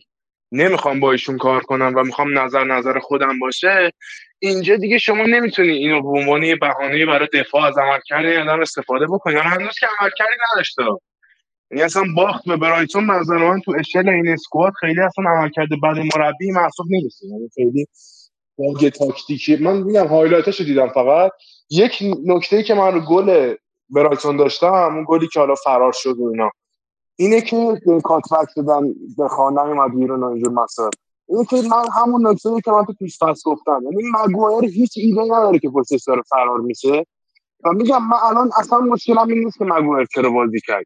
قبل از این که به اون بحث اولم بپردازم، من میگم آقا این بازیکن اصلا اینجوری هم نیست که بد بازی کنه، یعنی مثلا این بد بودن مگوایر در روز خاص نیست. این آقا اصلا اون نرم افزاری که رو ذهنش نصب باشه، این دغدغه اصلی ذهنش باشه به اون دفاع که اسکن کنه زمین، آقا این توش نیست اصلا. یعنی من دیگه از این مسئله که الان مگوایر سوتی داد، الان مگوایر این کار خنده‌دار کرد، الان فلان شد، دیگه گذر کردم دیگه. اصلا اون مرحله خیلی برای من جذابیت نداره. آگاهی محیطی و اصلا شما هر دفعه تاپی رو نگاه کنی، اصلا این دیگه جزئیات بازی، یعنی شما لازم نیست آنالیزوری چیزی باشی، صرفا اصلا فوتبال که نگاه می‌کنید هر از گاهی زوم کنید رو دفاع وسطا. مثلا من دیاز یه بازی توی چمپیونز لیگ پارسال داشت انجام میشد، کامل اصلا بازی رو ول کردم، چتریده بودم به دیاز فقط، انقدر که من این دفاع رو دوست داشتم، خصوصا اول حضورش تو سیتی. این آقا اصلا سرش یه لحظه ثابت وای نمیسته، یعنی دائم داره هر پشت شونه چک میکنه که الان کی کجاست من کجام و خیلی میلیمتری داره تو زمین قدم برمی‌داره. یعنی چیزایی که شاید شما اصلا دقت هم بهش نکنید، خیلی جابجاییش فرقی نمیکنه، مثلا یه متر هم میاد اینور ولی دائم پشت شونه رو نگاه میکنه، مثلا یه نیم متر میاد اینور، پشت شونه رو نگاه میکنه نیم متر میاد عقب. این چیزایی که اصلا حالا من نمیدونم چقدرش تاثیر کارو گواردیولاست، ولی دیگه بعضی چیزایی که بازیکن بهش عادت داره هست. این پایین این آقا مگوایر واقعا اصلا هیچ ایده‌ای نداره، بازیکن از پشتش داره رد میشه، هیچ ایده‌ای نداره. یعنی من که واقعا میگم توی مثلا خونمون نشسته بودم، شاید بیشتر پشت مگوایر رو چک می‌کردم تا اینکه مگوایر حواسش باشه پشت نگاه کنه. این یه نکته، یعنی یه مسئله که هست، این که این بازیکن‌ها اصلا بحث عملکرد فردی و موفقیت تو دوئل‌ها نیست، یه سری چیزها رو اصلا در جریانش نیستم، با اینکه مثلا بازی رو کامل ندیدم، اصلا ذهن اینا توی اون اینتنسیتی که باید نیست برای سیستم. یعنی میدونی شما هر چقدر مثلا با تنش بالاتری بازی کنید تو خیلی از مواقع ناخودآگاه این تمرکزت هم بیشتر میشه دیگه، یعنی بند اعضای بدنت اصلا درگیر این کاره. شما دیگه با تمرکز 110% بازی میکنی با اینتنسیتی که مثلا تیم‌های مثل سیتی و لیورپول بازی میکنن. یعنی که شما اشتباه به اون صورت از اینا اصلا خیلی کمتر میبینید تا تیم‌های وسط جدولی. یعنی اون سبک بازیه انقدر چیزا بالاست، ریسک و پاداشش انقدر مثلا ریسک بزرگیه که توپ بره پشتش، من اصلا باید دقت خیلی بالاتری بازی میکنن. من میگم اصلا اون ذهنیت و اون دقت تو این اسکواد نیست. یعنی دلیلی داره که مربی وقتی میاد توی خیلی از این تیم‌ها شروع میکنه به اوورهال کردن. یعنی مثلا نه لزومن حالا 25 نفر بیاره 25 نفر بندازه بیرون، ولی اصلا جدا از این که حالا اون بازیکن لیاقت بیرون افتاده شدن از این اسکواد رو داره یا نه، صرفا برای این که مثلا اون پلنی که میخواد تو سریع‌ترین وقت ممکن جا بیفته، میاد یهو 6 تا بازیکن میاره، 6 تا بازیکن رو ریلیز میکنه، مثلا 6 تا بازیکن رو میفروشه. منتها میگم این که ما بیایم بگیم آقا این آقا مثلا آمادگی اینو نداره و توی آژاکس سیستمیه، یه ماشین صیقل خورده‌ایه، مهراش تو هم و نمیدونم همه اینا با هم کار میکنن، این یه جزء از اونجا بوده. خب در این صورت این آدم دیگه نباید بیاد اینجا فاز پدرخوانده ورداره، مثلا بگه مدیر ورزشی رو من باش کار نمیکنم که حالا مشاور هیئت مدیره یا هر کوفتی. یه دقیقه صبر کن ببین، خیلی من یه انتقادی ازت بکنم، خیلی بر اساس حرف‌ها حرف می‌خوای بزنی. خب آخه واقعا ببین من نمیدونم، ما نمیدونیم سر چه حساب واقعا. از حرف لوری ویتفل من دارم میگم دیگه. خب از این آدم تایید شده تر خبرنگار اصلا نداریم ما تو انگلیس. اصلا تو بگو بهترین، حرف دم دستی نیست، بگو بهترین خبرنگار ورزشی انگلستان، من باور نمی‌کنم. من بهشون اعتماد، من صرفا نگاه میکنم، من شخصا دارم میگم نگاه میکنم توی زمین و آوتکامی که از این تیم میبینیم چیه، بر اساس اون میام نظر میدم. ولی اینکه بگیم حالا تنهاخ بوده که این آقا رو انداخته بیرون، من واقعا ترجیح میدم این مسئله رو نادید ایگنور بکنم، چون هیچ جوره من نمیتونم به من نمیتونه کسی ثابت بکنه که واقعا این تنهاخ بوده که راگنیکو انداخته بیرون، اونم با توجه به شناختی که ما از این مدیریت این تیم داریم.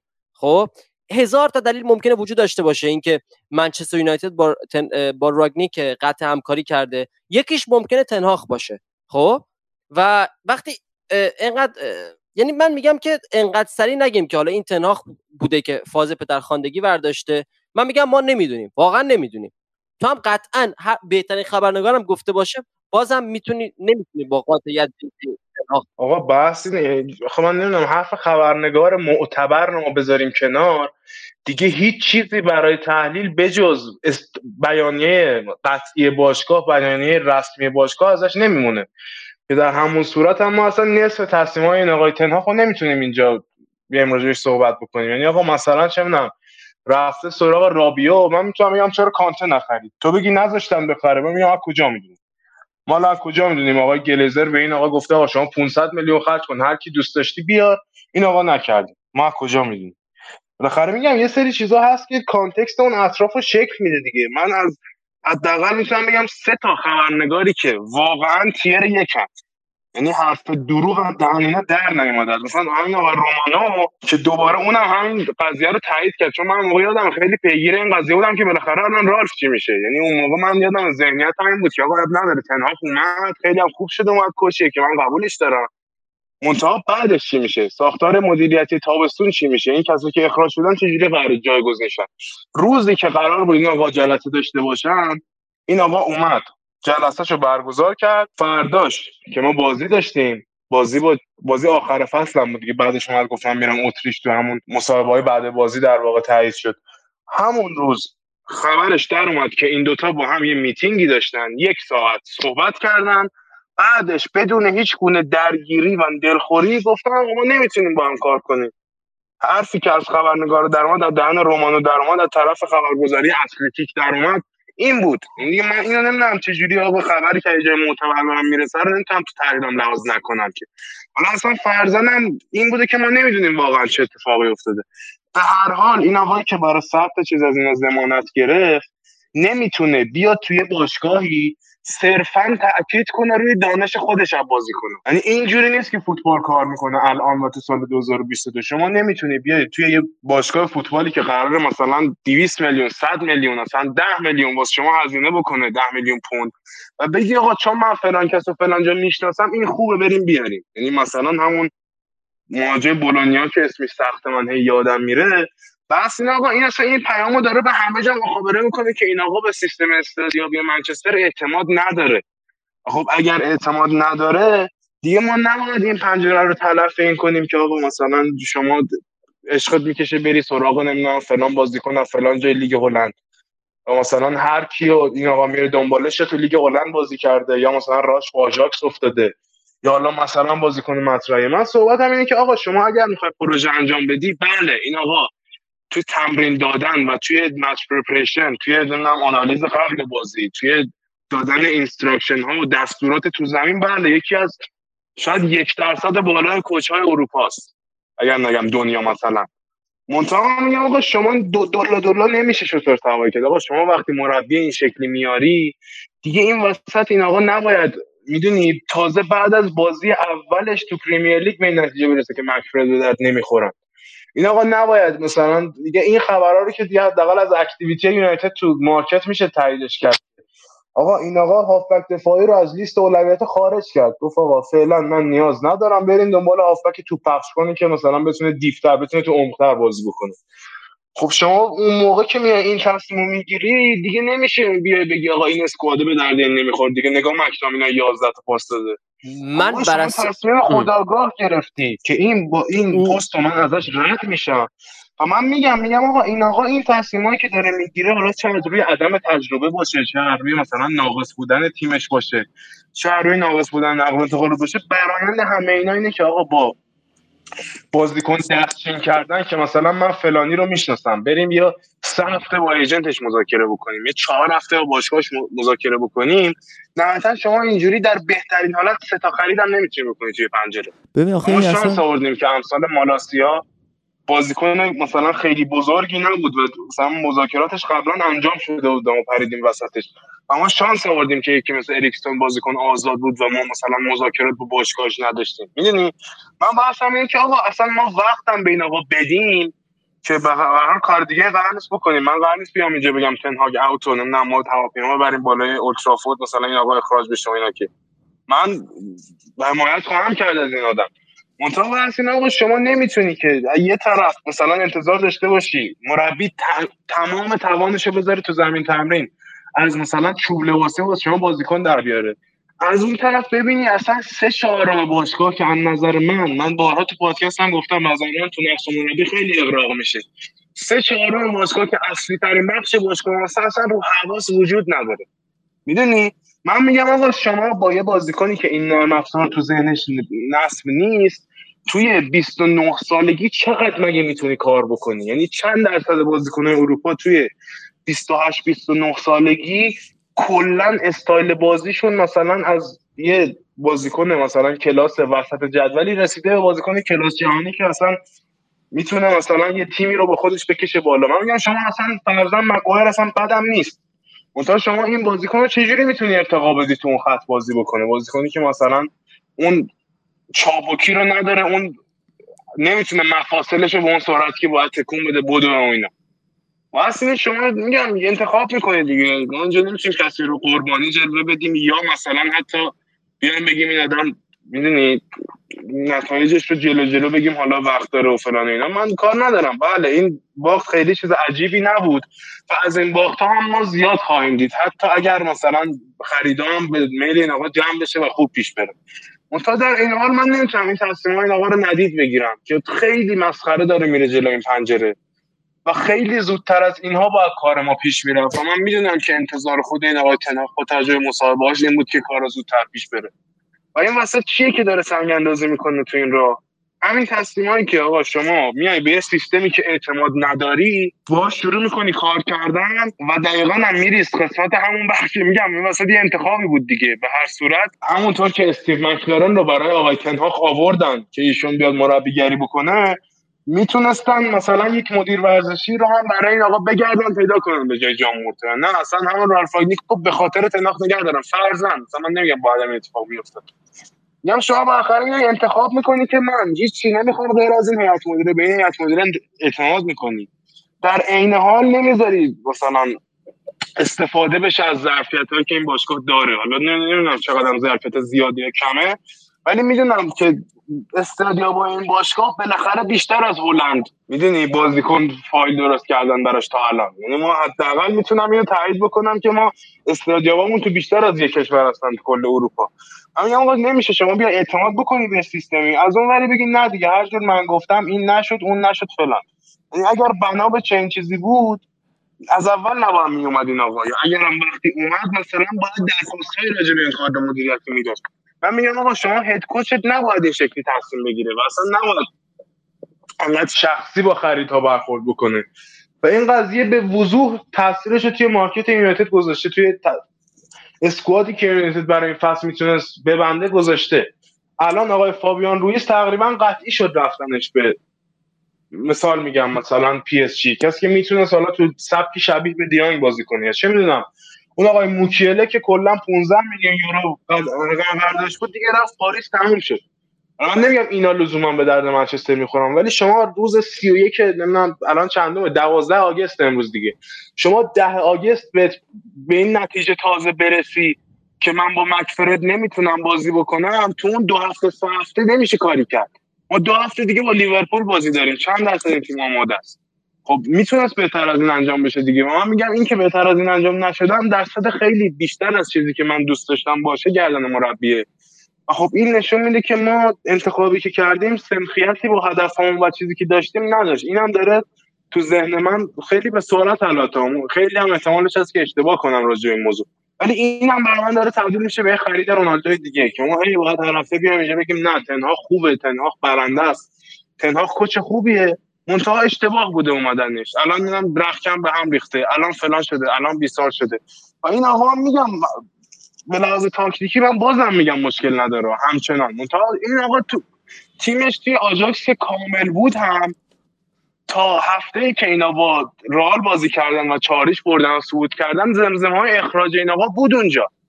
یعنی یه سری درگیریای تو رخکه این آقا ایجاد کرد، حالا نمیدونم این ایجاد کرده بود یا اون ور ایجاد کرده بود، اصلا از این ورش میان بیرون، ولی یه سری درگیریای تو رخکم بود که تادیچ اومد مصاحبه کرد گفت آقا ما باید مثلا رویه‌مون رو تغییر بدیم به عنوان بازیکن‌ها، تنهاخ هم باید رویه‌شو تغییر بده که از این حالت تنش بیان بیرون. یعنی اون بردی که جلو رئال داشتن عملاً یه جوری نجات دهنده بود، وگرنه من بعید می‌دیدم تنهاخ اون فصل می‌تونست به آخر برسونه با اون اخباری که من از اون موقع هلند دیدم. و خب من میگم آقا با این وضعیت نمیشه اینجوری با چند ذهن و با نگاه به چندین جا و با اینکه حالا این شد اون نشد کار در آورد دیگه. باید یه ایده ای از اول میداشت راجع به این اسکواد و رو اون تمرکز میکرد و اینکه یکی مثل دیانگ الان وضعیتش مشخص نیست ایرادش وارد به اون ایده اولیه آیتنها. شما نباید برنامه‌تو بذاری رو بازیکنی که تو تیمت نیست که بعداً خبرش در بیاد، حالا چه درست چه غلط. به هر حال این که ما سراغ کس دیگه هم نرفتیم هم اینو تایید می‌کنه دیگه که اصلا بازیکن دیگه‌ای تو مارکت نیست که این چیزی که آقای تنهاخ می‌خواد بتونه در بیاره. خب این نشون میده چیزی که آقای تنهاخ می‌خواد برای ما الان اشتباهه. خب خیلی مشکلات این شکلی من با مربی دارم که باید برام حل شه در طول این فصل، نه حالا لزوما با یه عملکرد این شکلی. ما عملکردهای بدتر از این هم منچستر دیدیم و خب تیم جوونه، یعنی به لحاظ تاکتیکی که داره روش پیاده میشه انداز یه هفته 2 هفته است شاید دارن تمرین میکنن، نهایتا یه ماهه و از این بهتر میشه قاعدتا. منتها همچنان من احساس میکنم پتانسیل و سقف این تیم داره میاد پایین به خاطر این تصمیم این شکلی. بفهمم درست خیلی دیگه یونایتد شد. آره خیلی نه کلا می‌خواستم بگم آقا حرفای کیارش میتونه درست باشه، ببین من نه الان میتونم بگم حرفش اشتباهه یا حرفش درسته. خب کلا مثلا من با خیلی از بخشای حرفش مخالفم الان نمیگم، ولی حرفای کیارش یک جوریه که بعداً میتونیم بفهمیم درسته یا نه. یعنی گذر زمان مشخص میکنه که حرفش درسته یا نه. یعنی خب داره به تصمیمات تنهاخ ایراد میگیره و تصمیمات تنهاخ میتونه درست در بیاد واسه ما. یعنی مثلا ربیو میتونه یهو یه بازیکنی بشه که مثلا یه زمان تو پاریس سن ژرمن بود، من نمیگم این بازیکن خیلی با کیفیت و فلان اینا، مثلا اینم در نظر بگیریم که ربیو یک بازیکنیه که مشکلی که تو این دو سه فصل توی یوونتوس داشته اینه که هر سال واسش مربی تغییر میکنه و مربی 10 تا سبک مختلف هم بازی میکنه، هی سیستم تغییر میده. هیچ هافبکی توی این تیم مثلا نمیتونه این آدم بازی کنه، این هافبک توی یوونتوس نمیتونه بگه که این دو سه سال این انسان بازی کرده باشه. و مثلا من نمیگم ربیو، ولی ما مثلا نیاز به بازیکن خیلی بزرگتر و برندتر از ربیو داریم که کاملا اصلا ستاره باشه، تیمو بتونه عوض کنه قطعا تو خط هافبک. ولی خب من این هیت زیادی هم که قبل از اومدن طرف بهش داده میشه رو نمیفهمم. درست. و اینکه کلا داستان اینه که چیزی که من از تنهاخ راضی بودم در کل، یعنی یه سری از حرفایی که آرش قبول دارم یه سریشو قبول ندارم، ولی یک مربی که میخواد بیاد توی یک فضای ناشناخته که هیچ وقت توش کار نکرده، فضای متشنجه، فضای ملتهبیه، بازیکن‌ها اعتماد به نفسشون پایینه، تیم از لحاظ سبک فوتبالی، باشگاه از لحاظ ساختار، از همه چی فاجعه است. به نظرم یک مقداری حق این رو داره با خریدهاش شخصی برخورد کنه که یک مقداری آدم‌هایی که میشناسه و آدم‌هایی که حرفش رو میفهمن و آدم‌هایی که باش همخونی داره مغزشون ذهنشون رو بیاره تو این تیم و اونجا یک مقداری بعدش بفهمه که آقا چی کار میتونه با این تیم بکنه. و سر خریدها من تا اینجا بهش اعتبار میدم، ولی سر پلن بی نداشتن تو خریدها و اینکه خیلی با مدیریت هماهنگ نبوده بهش اعتبار نمیدم. هرچند که کنفرانس خبری بازی برنتفورد اومده ازش پرسیدن آیا با مدیریت سر خریدها هماهنگ هستین، گفته یه بله بس دیگه. ببین این یونایتد نفرین شده رو جمعش بکنیم، بریم سراغ من سیتی که موفق شد وست هم رو 2-0 ببره با عملکرد خوب آقای هالند که توی مصاحبه بعد از بازی اومد گفتش که I was a bit shit today، یه همچین چیزی که از بازی‌های بعدی انشالله بهتر میشم، که حالا 2 گل زدن رو خودش عملکرد ضعیفی به حساب میاره دیگه. جان میگم حاصل یه چند وقت گارد همنشینی با گاردیولاس ادا در میاره. نه خیلی خره به لحاظ فکری و اینا، یعنی خر منظورم که آدم بی‌پرواییه، اینجوری باید بگم که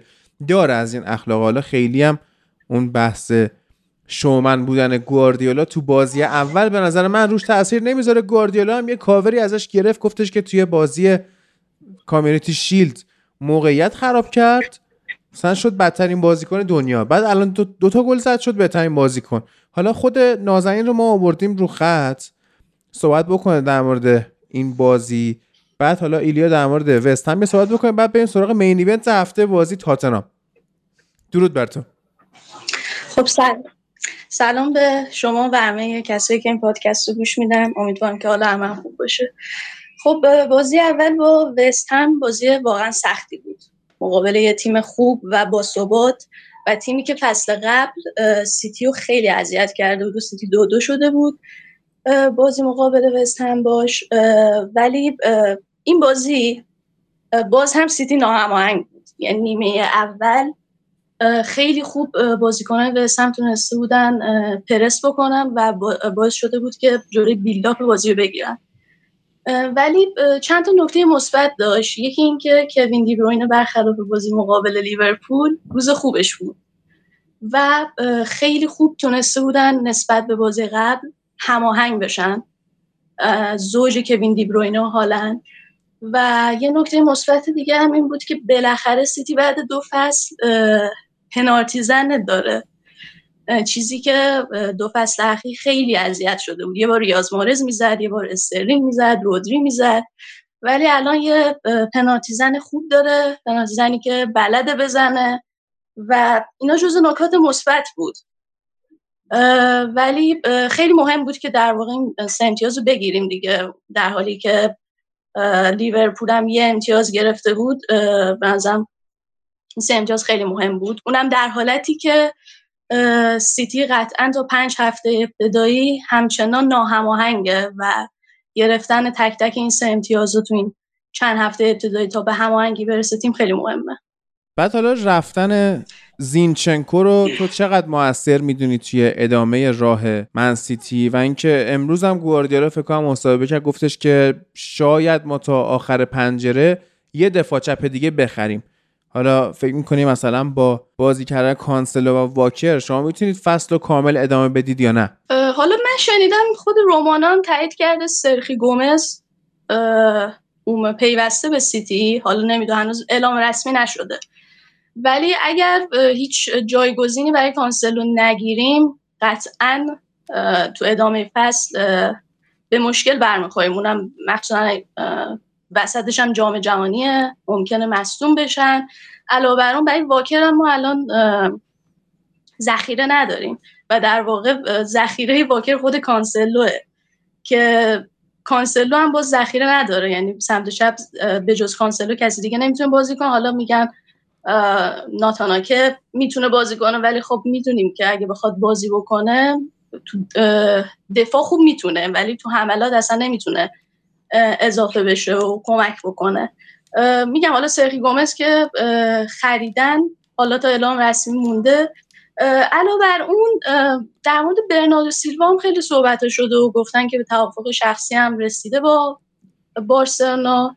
این خیلی بازم خبر بدتریه، چون سیلوا خیلی یه جو آشا فرانسه تیم بود، مخصوصا دو فصل اخیر هم خط هافبک بازی کرد، هم وینگر بازی کرد، فالس ناین بازی کرد و اگه هم بره به احتمال زیاد جایگزین نمیخره سیتی. ولی خب از اون ور خوبه که حداقل گوندوغان هست و اگه بره خب بیشتر به گوندوغان بازی میرسه و بازیکن مثل با کیفیتی مثل گوندوغان واقعا حیفه که اون نیمکت بشینه.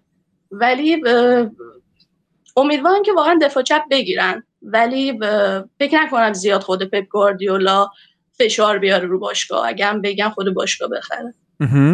و هفته آیندم که منسیتی با برنموسی بازی میکنه که استون ویلا رو 2-0 برد، حالا با گلزنی دوست صمیمی پوگبا جفرسون لرما.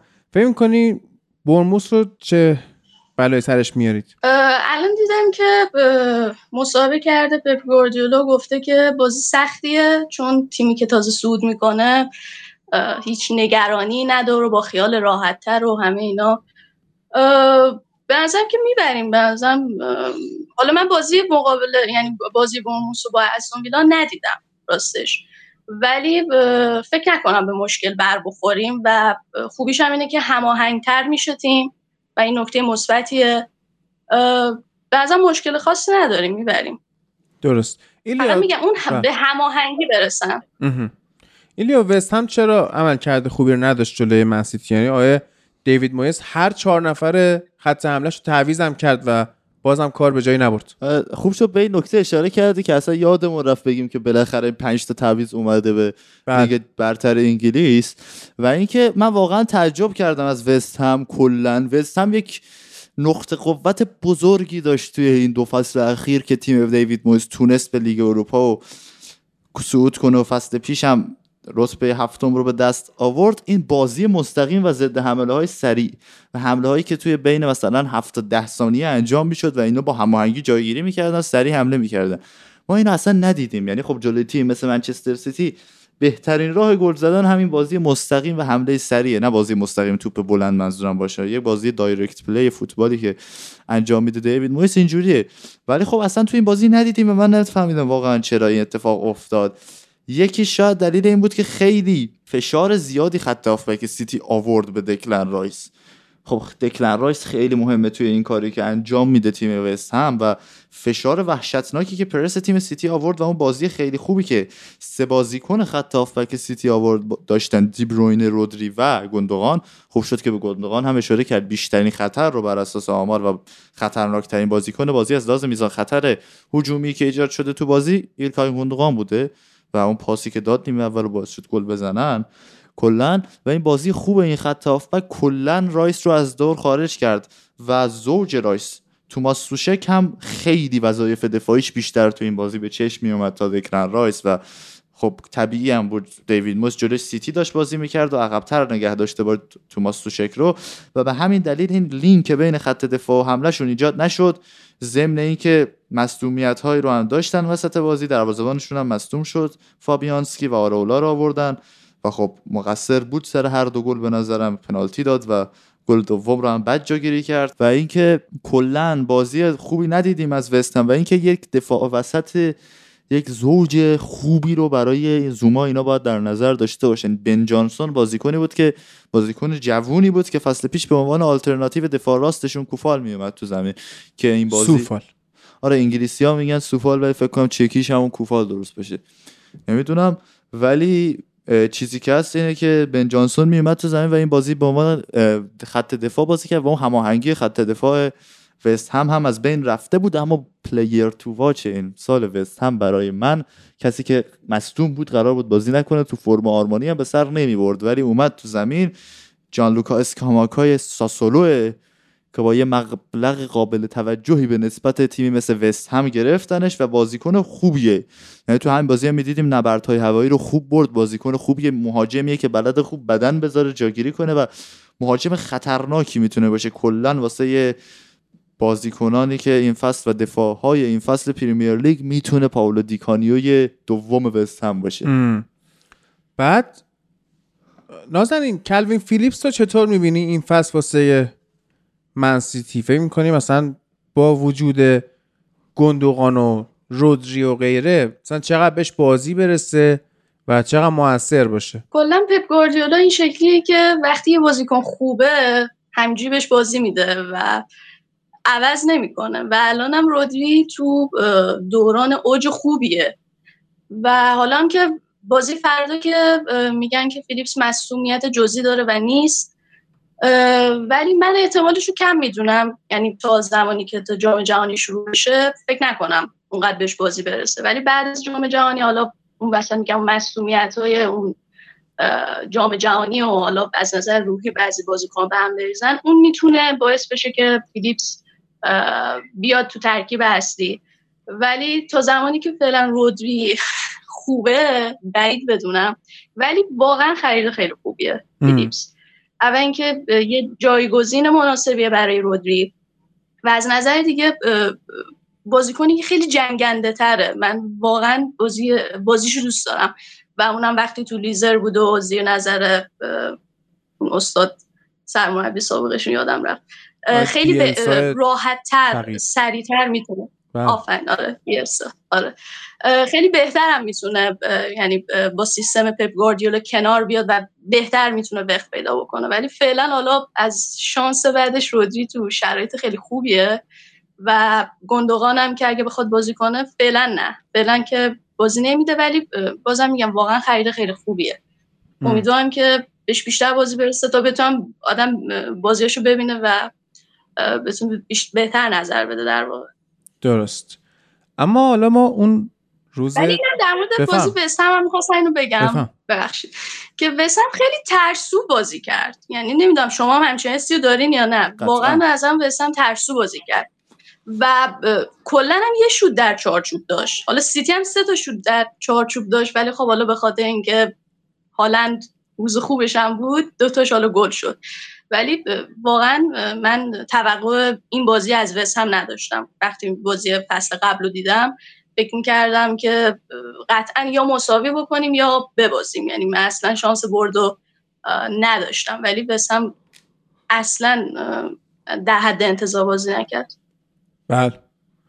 بعد حالا تو مرفست هم من گفتم که دوست دارم از تیم دیوید مویس امسال بیشتر ببینم، کمتر موفق‌تر ببینم، چه میدونم بالاتر. حالا در حال روز اول فصل جالبی نداشتم. بعد ما اون روز شنبه نشسته بودیم توی کافه هتریک، داشتیم فوتبالا رو نگاه می‌کردیم. اول که حالا بازی تاتنهام بود و ساوثهمپتون، بعدش هم بازی اورتون و چلسی شد.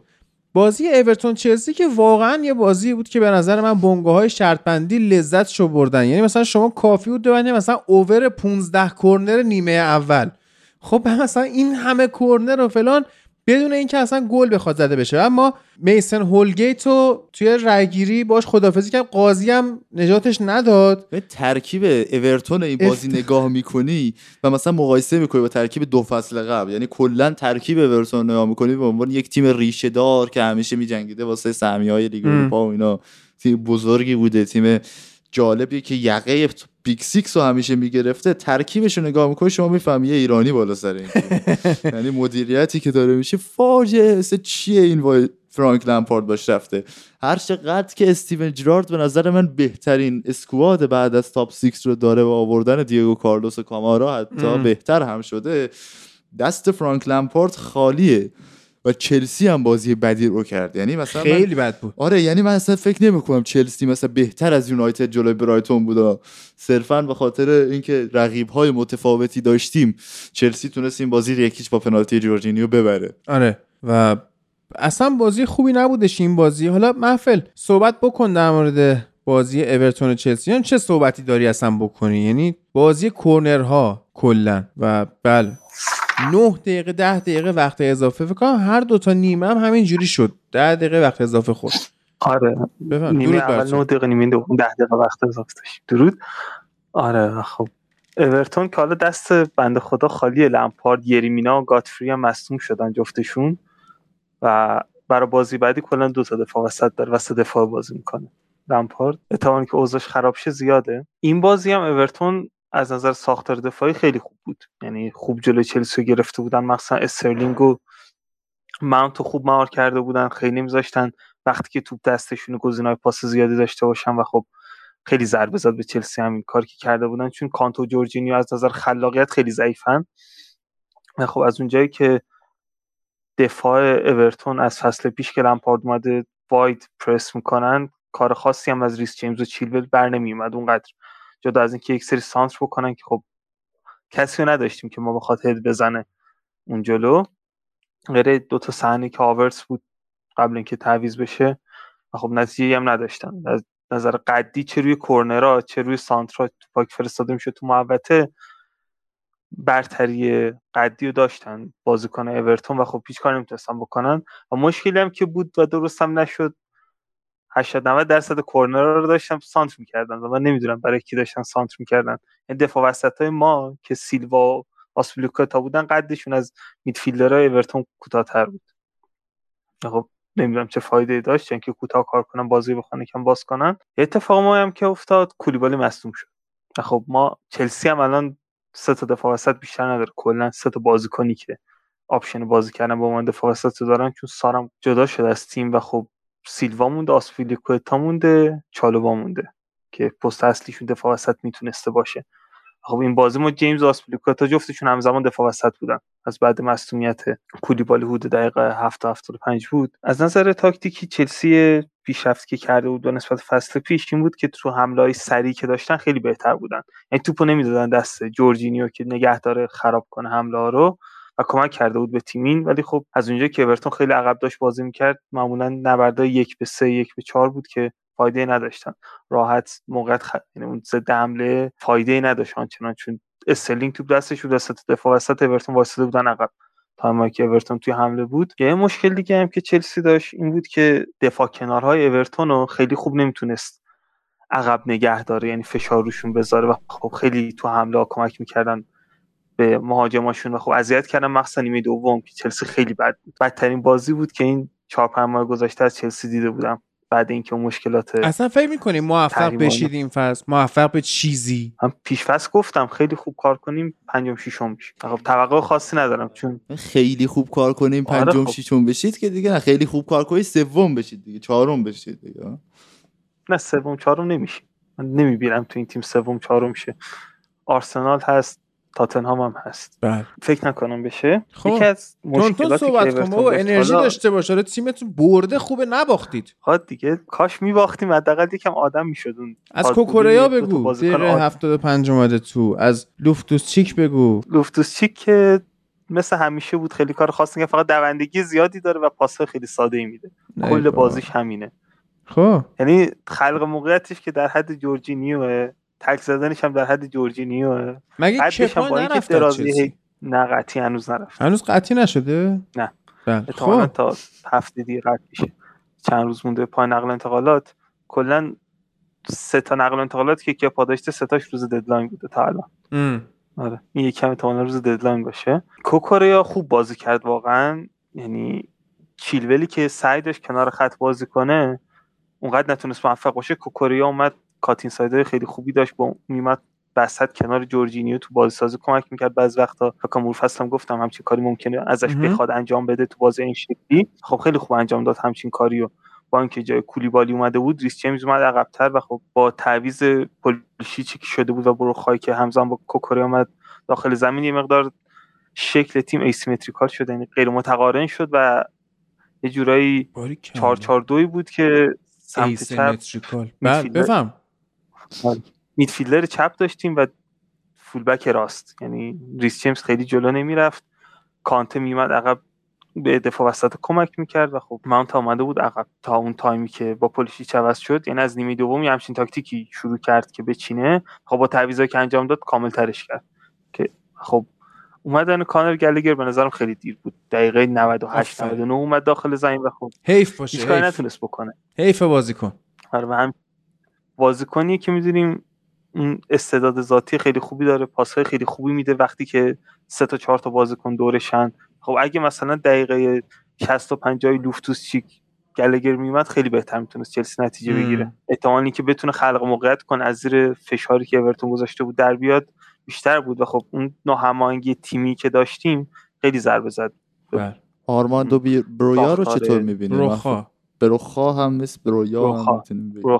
بروخا ما برویا دیده بودیم. امروز تلفظاتون عالی بود. مثلا نوید 50 بار به اریکسن گفت اریکسون. من مثلا حال نشم از صفحش بپرم. خب آره بروخا خیلی خوبه، یعنی من اگه بمونه داخل تیم من میبینم که احتمالاً بعد جام جهانی که چلسی 3 تا 4 تا مصدوم تو خط حمله داشته باشه فیکس بشه و خوب بازی کنه، نتیجه بده، چون از نظر جاگیری خیلی خوب بود این بازی، این فضا رو خوب پیدا می‌کرد برای اون سانترایی که ما نیمه اول می‌کردیم و هیچکی نبود تد بزنه. بروخا جای خوبی بود، حالا خیلی اون فردی که باش یارگیری می‌کرد هم نظر قدی هم نظر تجربه‌ای بهتر بود و خب نمی‌تونست خیلی استفاده کنه، ولی جایگیری‌های خوبی داشت، ویژن خیلی خوبی داشت وقتی که عقب تر میومد بازیکن و خب پاس‌های خیلی خوبی میداد به وینگرامون، چه سمت چپ چه سمت راست که بعضی وقت جیمز جلوتر میرفت بازیکنه. کلا بازی بود که فردی یه سری بازیکن واقعا خوب بازی کردن ولی تیمی من راضی نبودم اصلا. یعنی تنها بازیکنمون که میتونم بگم مثل همیشه خوب بود سیلوا بود، یعنی 3 بار 4 بار آنتونی گوردون و دمارای گری فرارای خیلی خوبی داشتن و خب جلوشون گرفت، خیلی مثل دفاعی که جوان‌ترن سعی نمی‌کنه بره تو پای بازیکن، بیشتر از هوشش استفاده می‌کنه و خب همه رو موفق. یعنی یه پاس خیلی خوبی بود اواسط نیمه اول بود فکر کنم، دوایت مکنیل داد برای آنتونی گوردون و خب این اگه می‌خواست مثل کسی مثل کریستنسن اگه داشتیم بره تو پای دوایت مکنیل راحت پاس می‌رسید به گوردون و گل می‌شد، چون 2-0 بود بازی تقریبا، ولی خب وایساد و پاسو قطع کرد، من خیلی کمک کرد. در مورد اورتون یه نکته خیلی خوبی که بود و من اولین بار بود دیدم این بود که الکسی ووبی داشت یه جوری دابل پیوت دو کره بازی میکرد و خیلی هم خوب بازی کرد، یعنی تو تکل زدن توپگیری و ریکاوریا خیلی خوب بود، چیزی بود که من توقع نداشتم. ترکیب اولیه رو دیدم من تعجب کردم، فکر کردم 4-1-3-1 میخواد بازی کنه، یعنی ایوبی به عنوان پست 8 پست 10 باشه، ولی خب یه جورایی دیفنس میدفیلدر بود، هافک دفاعی بود و خیلی خوب کار کرد به عنوان کسی که اولین بارشه تو لیگ داره همچین پستی و تو دابل پیوتی بازی میکنه که کسی همراهش نیست که بتونه کمکش کنه، این فردی قراره همچین نقش رو ایفا کنه.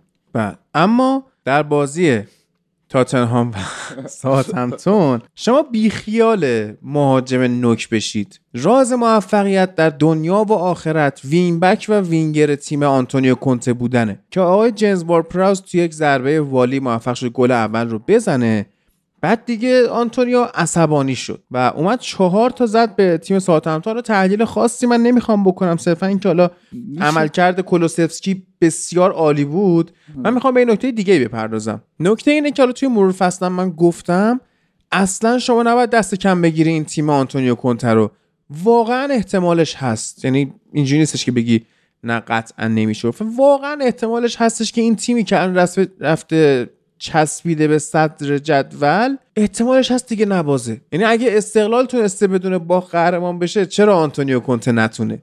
درسته؟ بله بازی جالبی هم خواهند داشت با چلسی که بیاد تو کافه اتریک ناکای منتظرتونی ما، یعنی اون بازی چلسی و تاتنهام بسیار بازی قشنگی خواهد شد. روز یک شنبه ساعت 8 شب هستش و بیاید به دایرکت اینستا کافه یا به من توی دایرکت فوتبال لب یا هر جای دیگه که با در تماس هستید بگید که میخواید بازی چلسی و تاتنهام رو توی کافه هتریک ببینید. یوسف آباد تقاطع فتحی شقاقی و بیستون بیاید بازی رو با هم کیف بکنیم. یعنی آنتونیو کونته پدر تیم سابق خودش رو در خواهد آورد. نکته اولی که من میخوام بگم که یه اشاره ریزی هم توی یونایتد بهش کردم سر داوری این بازی که وقتی 1-1 بود بعد آقای رایان سسنیونی که فوق‌العاده بازی کرد توی این بازی اخراج میشد و تو روز دوم پریمیر لیگ و به نظرم حتی روز اول که یه پنالتی هم برای کریستال پالاس نگرفتن تو اون بازی، دوباره این داستان داورهای انگلیسی ورچید اومدن با وی‌آر گند زدن دوباره. یعنی اصلا همچنان این قضیه رو داریم، ولی از لحاظ کیفیت فنی نمیشه خورده گرفت فعلا به تیم کنته. داره تیم فوق العاده ای میسازه. فقط من یه مقداری سر مثلا ایوان پریشیچ خیلی گزینه مناسبیه براش، ولی یه مقداری سر اینکه این بازیکنای مثل لانگله و حالا لانگله که مصدوم اصلا بازی چه چه مصدوم نه بعد بازیکنی مثل لانگله و بیسوما میخواد چیکار بکنه تو این تیم رو من نمیفهمم. یعنی کنجکاوم بدونم چیکار کنه. ممکنه ناموفق باشه، احتمالش کم نیست که بیسوما نتونه مثلا بخواد نتونه با هویبرگ دابل پیوت خوبی تشکیل بده. احتمال اینکه این اتفاق بیفته هست واقعا. و خریدهای کنته جذابن، ولی شاید یه جایی نتونن به فلسفه‌اش همخوانی داشته باشن. کولوسفسکی فوق‌العاده بود از وقتی که کنته سرمربی تاتنهام شده. بنتانکور هم قطعاً بازیکن بهتری از اون چیزی که تو سری آ ازش دیدیم. یعنی خب من میگم شاید ربیو همین شد، کولوسفسکی هم کولوسفسکی و بنتانکور چی بودن مثلا وقتی توی یوونتوس داشتن بازی می‌کردن؟ هیچی نبودن. یعنی و اومدن توی یک فضایی که مربی ازشون بهشون یک رول مشخصی داده توی تیمشون و توی اون تاکتیکشون و خواسته ازشون توی یک رول درستی بازی کنن و توی اون دارن توی کم کم جا افتادن.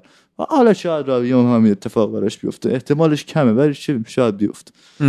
بعد حالا در مورد این تیم میتونه بنتانکور هنوز نمیتونه هافبک اصلی تیم باشه که میخواد قهرمان بشه. نه 100%. آره یعنی اصلا اینجوری نمیتونه باشه. رایان سسنیون هم که بازیکن با استعدادی از قدیم بوده، ولی مصدومیت ها و تصمیمات بدی که گرفت باعث شد که وقفه بیفته. این هم ثبات نخواهد داشت قطعا.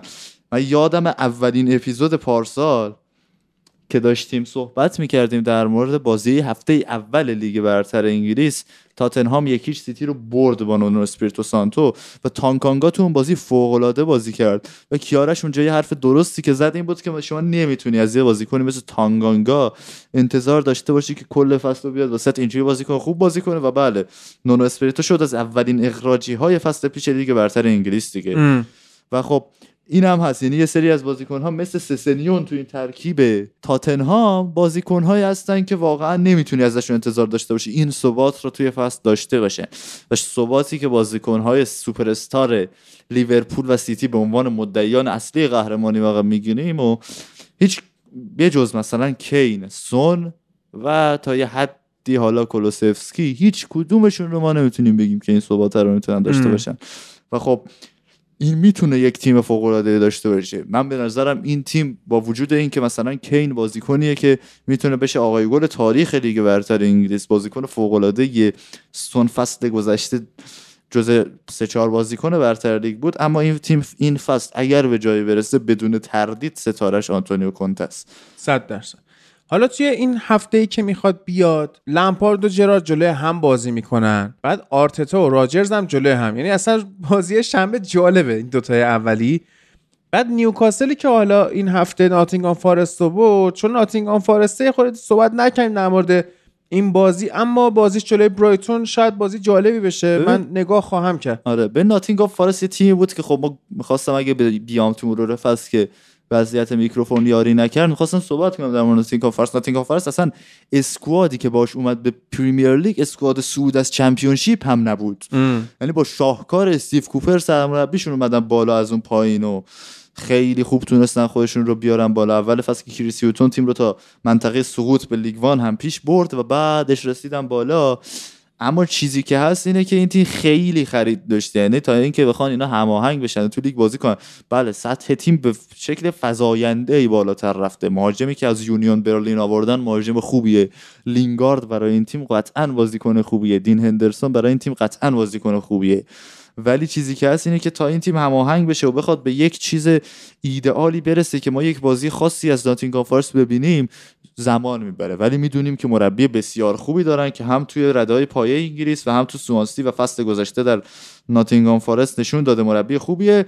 نیوکاسل هم که واقعا تیمیه که میشه روی تاپ 10 روش حساب کرد دیگه این فصل واقعا با اون چیزی که داشته. و نکته جالب این بازیش با برایتون اینه که سه تا پیراهن اصلی که پیراهن سومش پیراهن تیم ملی عربستانه تقریبا از رنگی لوگوها رو رفتن سبز کردن، پیراهن سفیدی که داره و سفید عربستانی کاملا، سه تا پیراهن تیم نیوکاسل رو پریمیر لیگ رد کرده برای پیرهن خانگی برایتون و گفته شما نمیتونی بری تو خونه برایتون با این پیرهنات بازی کنی. عالی شد. و گفتم باید با یه پیرهن چهارمی که تو بازی تمرینی استفاده میکنی بری، اون رو تایید کردن. نکته این بازی اینه ناتینگام فارست هم کلا تیم جالب به نظر میاد بازگشتش به لیگ و اینکه بازیای خانگیش رو مثل برموسی که تو خونه برد با اسکات پارکر 2-0 استون ویلا رو تو بازی خانگی باید ببینیم چیکار میکنه. این بازی که حالا مهمون بود. آره.